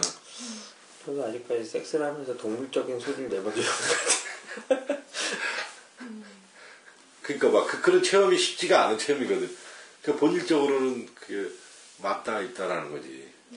그리고 죽음에 대해서는 진짜 꺼이꺼이 우는 소리는 죽음을 느껴야 되는 거야. 자기가 사랑하는 걸 잃어야 돼.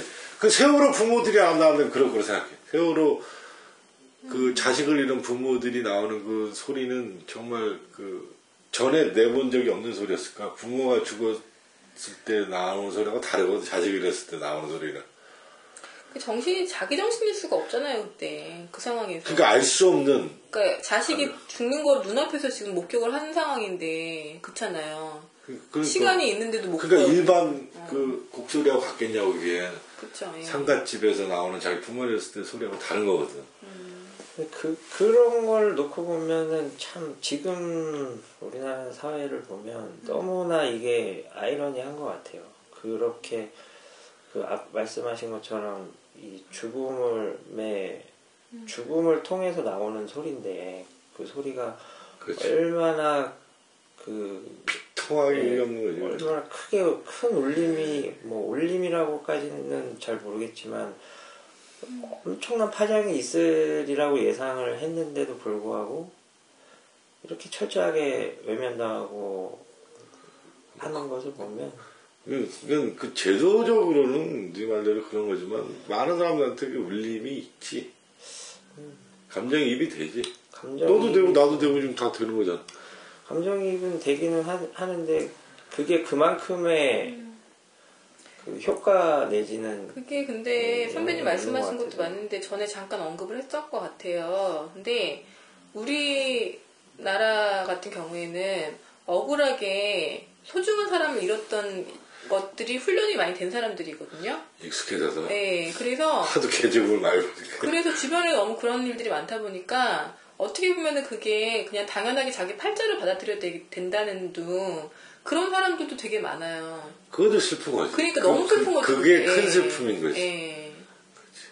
그러니까 그거를 저희 엄마랑 제가 얘기하면서 느꼈던 게 어머니 세대 같은 경우에는 왜 자기 동생이고 누구고 간에 많이 죽었잖아요 또. 그렇죠. 예. 근데 그거를 그냥 가슴에 묻고서 또 아이를 낳고 또 이렇게 살았, 살았던 분들이기 때문에 그 얘기를 엄마랑 같이 했, 어요 그래서 너무 억울하게 죽어, 죽었고 이런저런 얘기를 하니까 야, 그럼 어떡하냐, 죽었는데 그냥 참고 살아야지. 그렇게 얘기를 하시는 거예요. 어, 너무 놀랐어요. 그래서 그 얘기 듣고서는.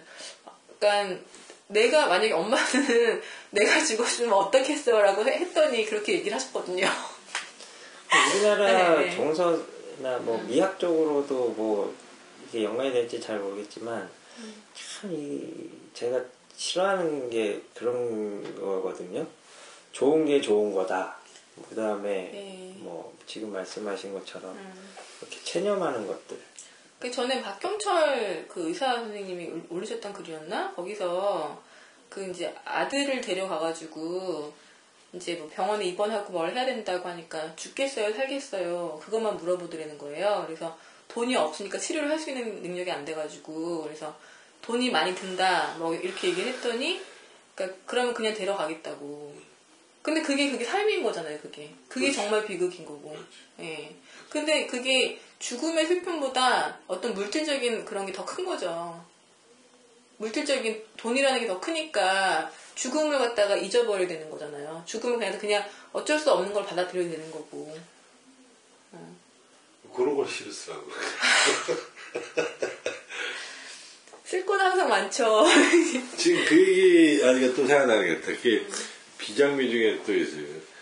아주 쓸쓸한 비장미가 그 누신 그 책에 몇 번 인용하는데 조화석 습인가 그 아침 꽃은 저녁 춥다라는 그 산문집 잡문집이나 걸 보면 그, 그 죽어가는 사람들 죽어가는 감옥에서 곧 사형 나갈 사람들한테 자꾸 희망을 줘가지고 뭘 탈출을 해야 된다. 아니 그 자유의지를 깨우치는 거는 굉장히 무모하고 그 사람들도 고통스럽게 죽게 하는 거다. 체념이 체념이 된다는데 자꾸 체념을 일깨우면 안 된다. 어차피 죽을 거거든. 탈출할 수도 없고. 곧 오늘이 죽, 죽을지 내일 죽을지 언제 죽을지 모르지만 하여튼 사형수인데 네. 이미 죽어 있는 죽어갈 사람한테 뭔 자꾸 희망을 얘기해가지고 더 살려고 바둥바둥거리게 자기를 그 놓고 성찰하고 조용히 가야 되는 사람한테. 이게 되게 묘한 울림이 있다고 나 그때 20대 있고 내가 전에 그 신영국 씨 감옥으로 찾아낸 이후에 그, 그 책을 두 번째로 많이 읽었는데 그게 그게 꼭 사용자 얘기만이 아니야. 지금 아까 혜지가 얘기한 것도 연관되고 지금 우리 그 이 진보 좌파에게도 유효한 얘기들이야. 더, 더 크고 중요한 큰 슬픔이 많은데 큰 슬픔이 안 보고 자꾸 작은 슬픔에만 깨어나라 깨어나라 해서 그 깨어나서 뭐 어떻게 할 건데. 큰 슬픔을 못 보고. 그래서 큰 슬픔을 보게 되면 절명한다. 절명이라는 게 바로 바로 죽는다는 거거든. 직사한다는 거거든. 진짜. 근데 지금 어떻게 지금 죽음의 미학을 아니 아까 섹스에 비하고 있다고 했지. 사랑에 대해서 사랑의 미학에 대해서도 네. 제가 한번 생각을 해봤는데 계속 죽음 얘기만 하니까 너무 지금 미학을 너무 그, 그 형식적인 걸 죽음이라고 하기에는 너무 관점들이 많은 것 같아서 절정의 어떤 그런 최고의 걸 얘기를 하시는 건 맞지만 아까 말씀하셨던 것처럼 만화에 대한 미학도 있을 것이고 뭐 관점은 많이 있을 수 있잖아요. 그러니까 굳이 이거 이것만이 뭐 최선이다라고 하, 하기에는 그거는 아닌 것 같다는 생각이 들어요. 네. 뭐 아니라고 생각해. 그 혜지 씨한테 혜지 씨한테 제가 질문을 하나 드리겠습니다. 네, 네. 어디 한번 해보세요. 보통 보통 사람들이 네. 그 사랑을 어, 얘기할 때 아름답다고 얘기를 하잖아요. 저는 아름다움도 잘 모르겠어요. 네. 네. 근데 보통 이 사랑에 대해 사랑은 네. 사랑을 하면 음. 아프기도 하고 슬프기도 하고 또 행복하기도 하고 하잖아요. 네. 혜지 씨가 느끼는 음. 사랑이 아름답거나 음. 아니면 아름답지 않거나 네. 그, 그 어떤 이유에서 음. 어, 떻게 생각하는지. 저는요, 그러니까는 너무 많은 종류의 사랑이 있으니까 뭘 남녀간에 어떤- 그냥 어. 남녀간에 아, 이성적인 그러니까 남녀간. 이상적인 예. 사랑도 모습이 너무 다른 게 많잖아요. 근데 저는 되게 그, 뭐 영화, 옛날 영화도 많고 한데, 그 예전에 안성기 씨하고 그 장미희 씨 나, 장, 장미희 씨가 아니었던 것 같은데, 그 바보로 나왔던 거 있잖아요. 그 안성기 씨 바보로 나와가지고, 여자는 약간 여우 같아가지고, 아, 황신혜, 황신혜 씨. 안성기가 되게 안성기 씨가 되게 바보같이 나와가지고 여자가 하던 대로 하고 묵묵히 기다리고 하잖아요. 뭘 어떠냐 기억이 안 아 그 영화 왜 모르시지? 그 그래서 안성기 씨 바보로 나오시 바- 약간 바- 약간 그러니까 사랑의 바본 거죠. 네 그렇게 나와가지고 그러니까 변함없이 정말 한 여자에 대한 정말 지고지순한 사랑을 하고 여자는 막 다른 남자도 만나고 막 그러다가 결국에는 이제 그, 그 무거운 사랑이 나중에 가는 거예요. 저는 그 영화가 되게 슬펐어요. 네, 제가 제가 사랑하는 모습은 그런 것 같아요. 그러니까 음, 아, 본인 얘기하라 했더니 무슨, 무슨 영화 얘기를. 그러니까 지금 그- 그러니까, 어, 네, 어, 사랑이 어, 네. 슬프다고 말씀하셨잖아요. 왜 슬픈 것 같아요? 제가 슬프다고 얘기하지 슬픈 사랑을 한 적이 아, 없어. 슬픈 사랑이 한 적이 없다. 아, 슬픈 왜 사랑을 한 적이 없다. 없는 것 같아. 아, 그러니까 제가 음. 그러니까 제가 질문드린 건 본인이 사랑에 대해서 어떻게 생각하고 음. 왜 그렇게 생각하는지 저는요, 그러니까, 그러니까 크게, 음- 그러니까 뭐지? 그 요, 요동하지 않는 사랑이 물론 그 사랑도 요동을 물론 했겠지만 요동하지 않은 사랑이 가장, 가장 큰 사랑이라고 생각을 해요. 그러니까 예를 들어서 부모가 자식한테 하는 사랑 같은 거를 하는 남자들이 많이 없을 거라고요. 저는 그런 사랑이 되게 안정하고 되게 감동하는 것 같아요. 그러니까 뭐 그러니까 쉽게 말 바꾸고 막 이런 거 말고 묵직하게 분- 중심이 있는 부모 사람. 같은 사랑을 원한다. 저 제가 좀 그런 것 같아요. 남자한테 좀 아, 아가페, 아픈 아- 사랑은 없었다는 거잖아. 아가페적인 사랑을 아, 아 아 가페 헌신적인 사랑 그쵸 네. 그런 것도 있었는데 근데 가장 그 큰 울림이었던 거는 진짜 그 나쁜 새끼 나쁜 놈 음.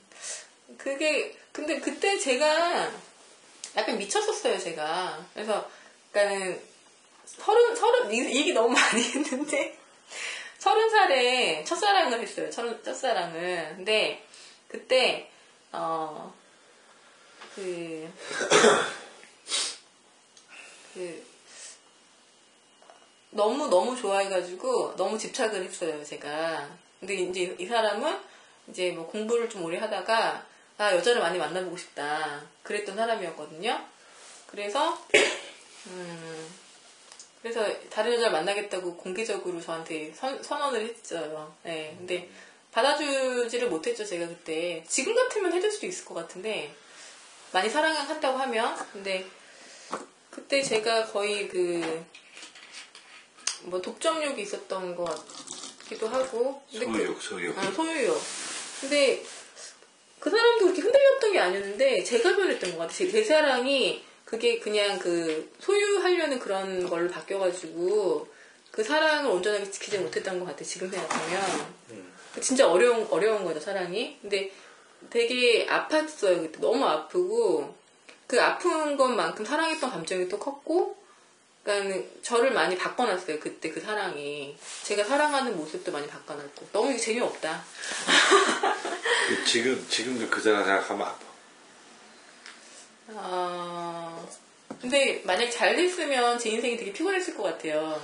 별로 아프진 않다는 얘기지. 아니 아, 아프긴 지금 근데 그게 그때 아팠을 때 가만뒀어야 되는 건데 나중에 만났어요 또. 그러니까 그러니까 확 풀리더라고요. 다 날라, 날라갔지.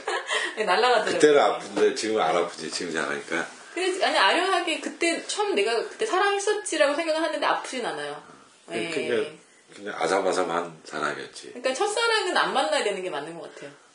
근데 지금 지- 시간이 지나도 지금 생각해도 아프고 나중에 생각해도 아픈 게 그게 진짜 사랑이라는 거야. 우리가 그 하고 싶은 사랑이 그런 걸 거야. 그러니까 그거 같아요. 왜 시인 중에서 왜 나중에 그 좀 그러니까 힘든 사람들이 많았잖아요, 선생님. 그러니까 죽는 일찍 죽, 죽기도 하고 그리고 뭐 정신에 좀 약간 문제가 생기는 사람도 있고. 근데 그게 그러니까는 기쁜, 그러니까는 밝은 모습을 보면서 나중에 또 근데 어두운 걸 보지 않으면 시를 쓸 수가 없잖아요.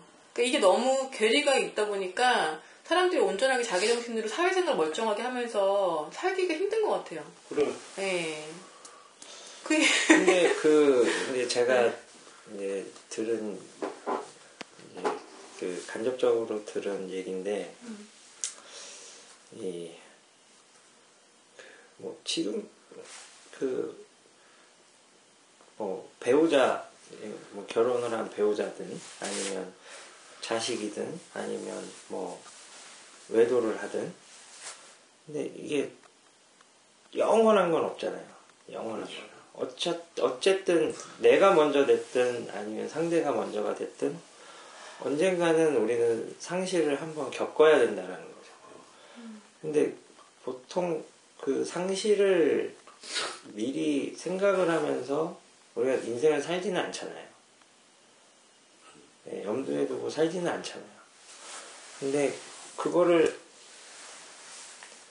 미리 이제 염, 뭐 미리 생각을 한- 한다거나 그거에 대해서 이제 인식을 하고 나서 보통 사람들은 그 회의감이나 아니면 뭐 허무 허무감이나 이런 것들을 느끼고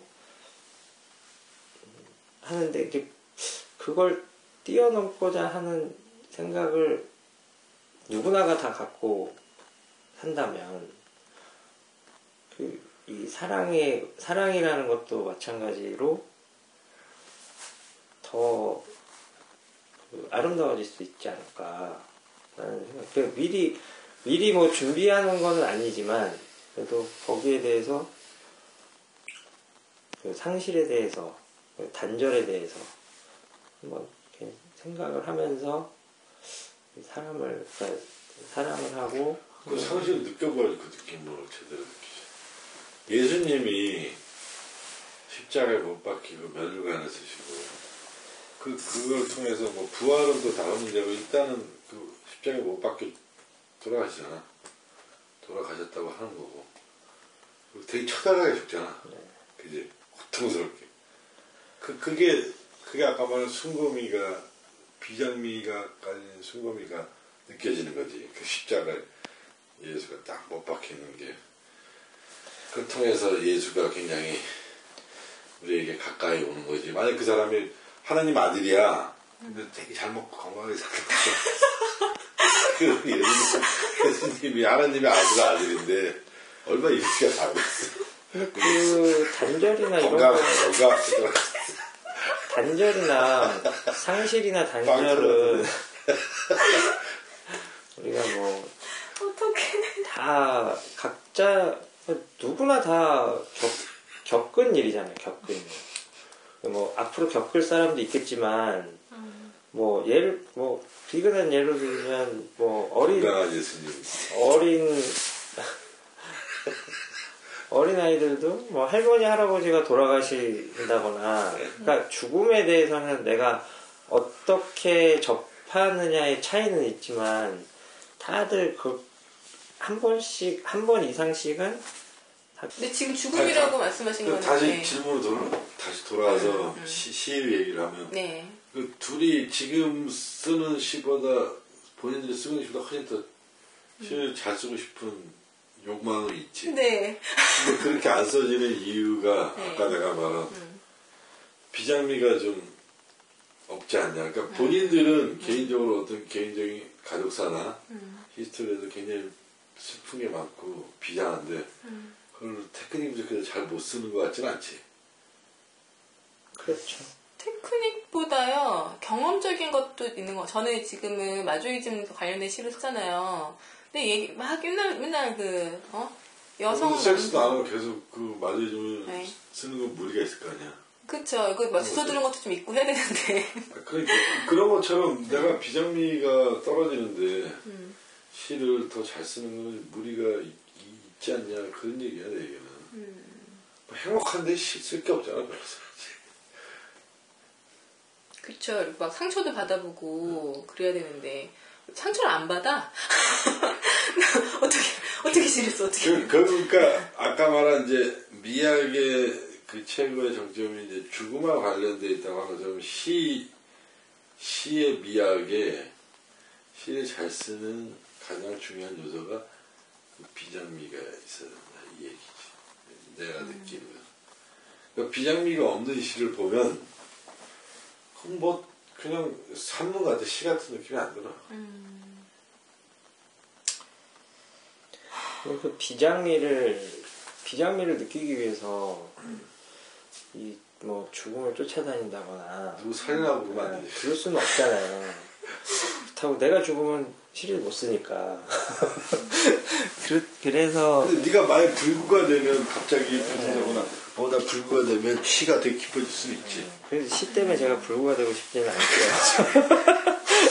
그러나 그러나 이제 아까 말한 아, 전에 말한 그 유미주의나 이런 그 예술 지상주의나 이런 상태에서 어, 자기를 희생하는 경우가 있어요. 자아가 그렇죠. 고우가 고우가 자기 귀를 자르는 그런 어, 그, 것처럼 그런 그런 게 그런 이날이 자기 극심하게 이제 자기 몸을 학대하고 그러는 거야. 그 파리넬레에서 그것도 생각나네요. 그렇지. 네, 카스트라토 그 아. 환기 그 아, 내시처럼 자라고. 네. 그걸 창, 창, 그 서편제도 음. 똥물 먹고 막 눈 멀게 하고 막 그러는 거야. 네. 다, 그러니까 그 예술의 비장미가 반드시 중요한 요소로 잘 작용을 하는 거야. 그게 일반 사람하고 예술가하고의 차이야. 음. 거기에 뭐 이제 약한 게 고독이나 우울이나 이런 거지. 음. 외로움이나. 그거 맞잖아. 그 비장미가 없는 사람이 비장한 어떤 예술 작품을 만드는 건 되게 웃긴 거거든. 아, 시 쓰기 무섭다, 진짜. 그래서 네가 철저하게 사랑하는 사람한테 철저하게 버림받아보고 내가 철저하게 사랑하는 사람을 나를 배신하는 게 아니라 내가 그 사람을 세월의 아이처럼 이- 잃는 거야.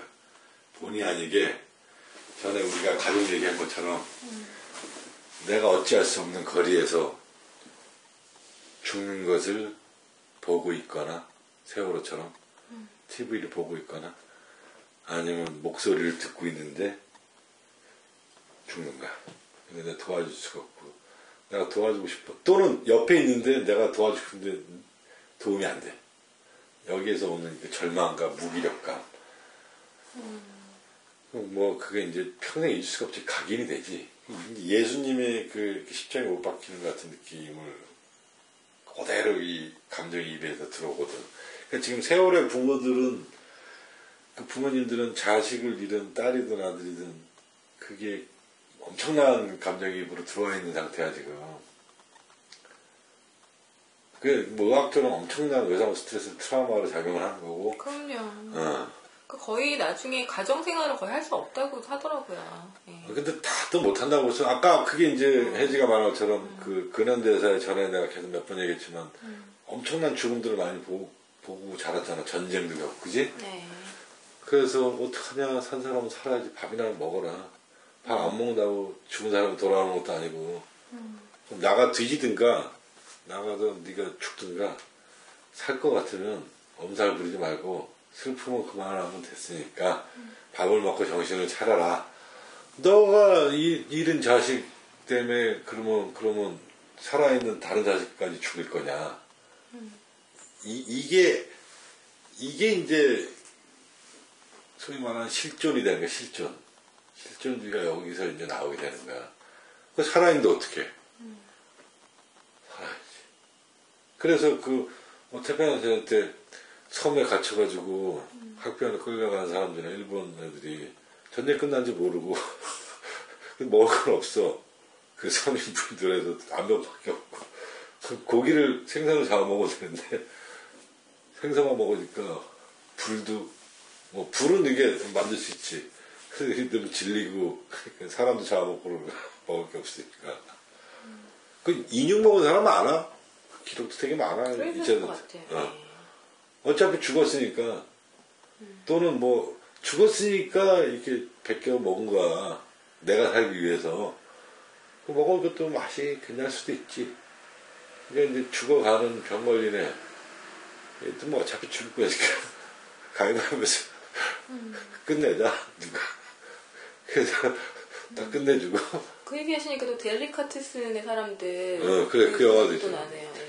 그러니까 봐 모든 그 그, 그 근본들을 이렇게 쭉 들여다보면 하여튼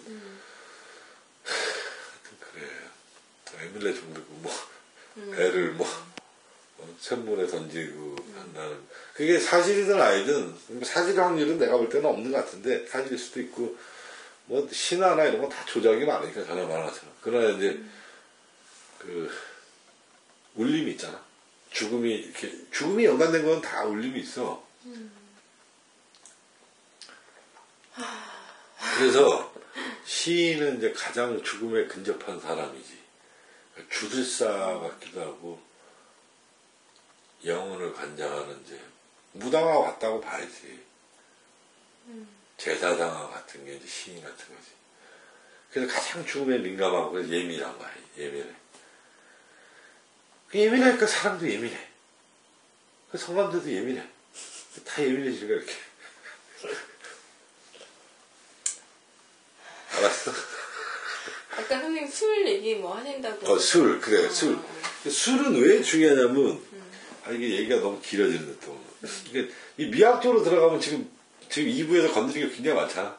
태평양 관련까지 뭐, 글루미 썬데이부터 뭐 엄청나게 지금 소재들이 많이 나왔잖아. 네. 술은 봐라. 내 몸속에 여러 가지 표현할 수 있는데, 아까 말한 그, 내 몸에 내가 사랑한 흔적들이 다 있다 그랬잖아. 물론 100%다 녹아있진 않아. 그러나 이제 자국자국 있어. 상처, 그 다음에 굳은 살, 피부, 그지? 여자가 이렇게 피부를 잘 다듬고 네일 아트 해가지고 이- 뭐 설거지 주로 안 하고 사는 여자들은 손이 고울 수밖에 없지. 근데 이 공장에서 노동하거나 애들 먹이기 위해서 생선 팔고 뭐 이렇게 거칠게 사는 여자들은 손이 그 다 나타나거든. 바라고 이렇게 손하고 보면 어떻게 살았는지. 눈 보고 눈깔 이렇게 동체 눈깔도 있고.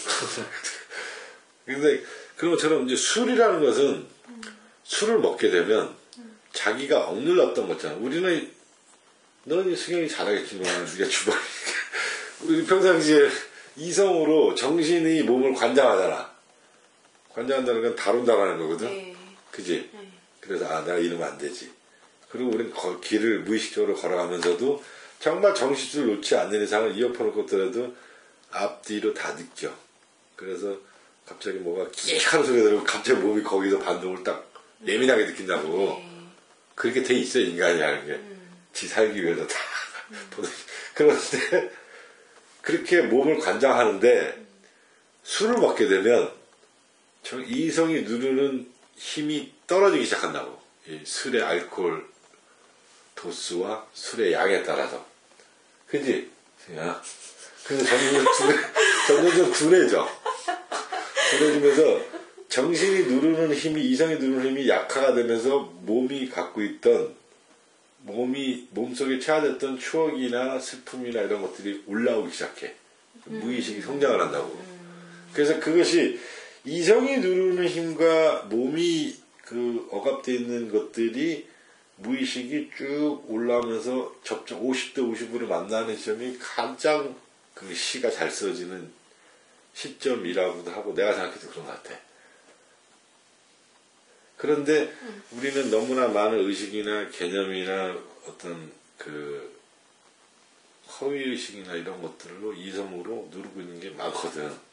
그래서 몸의 슬픔을 못 나오게 막고 있어.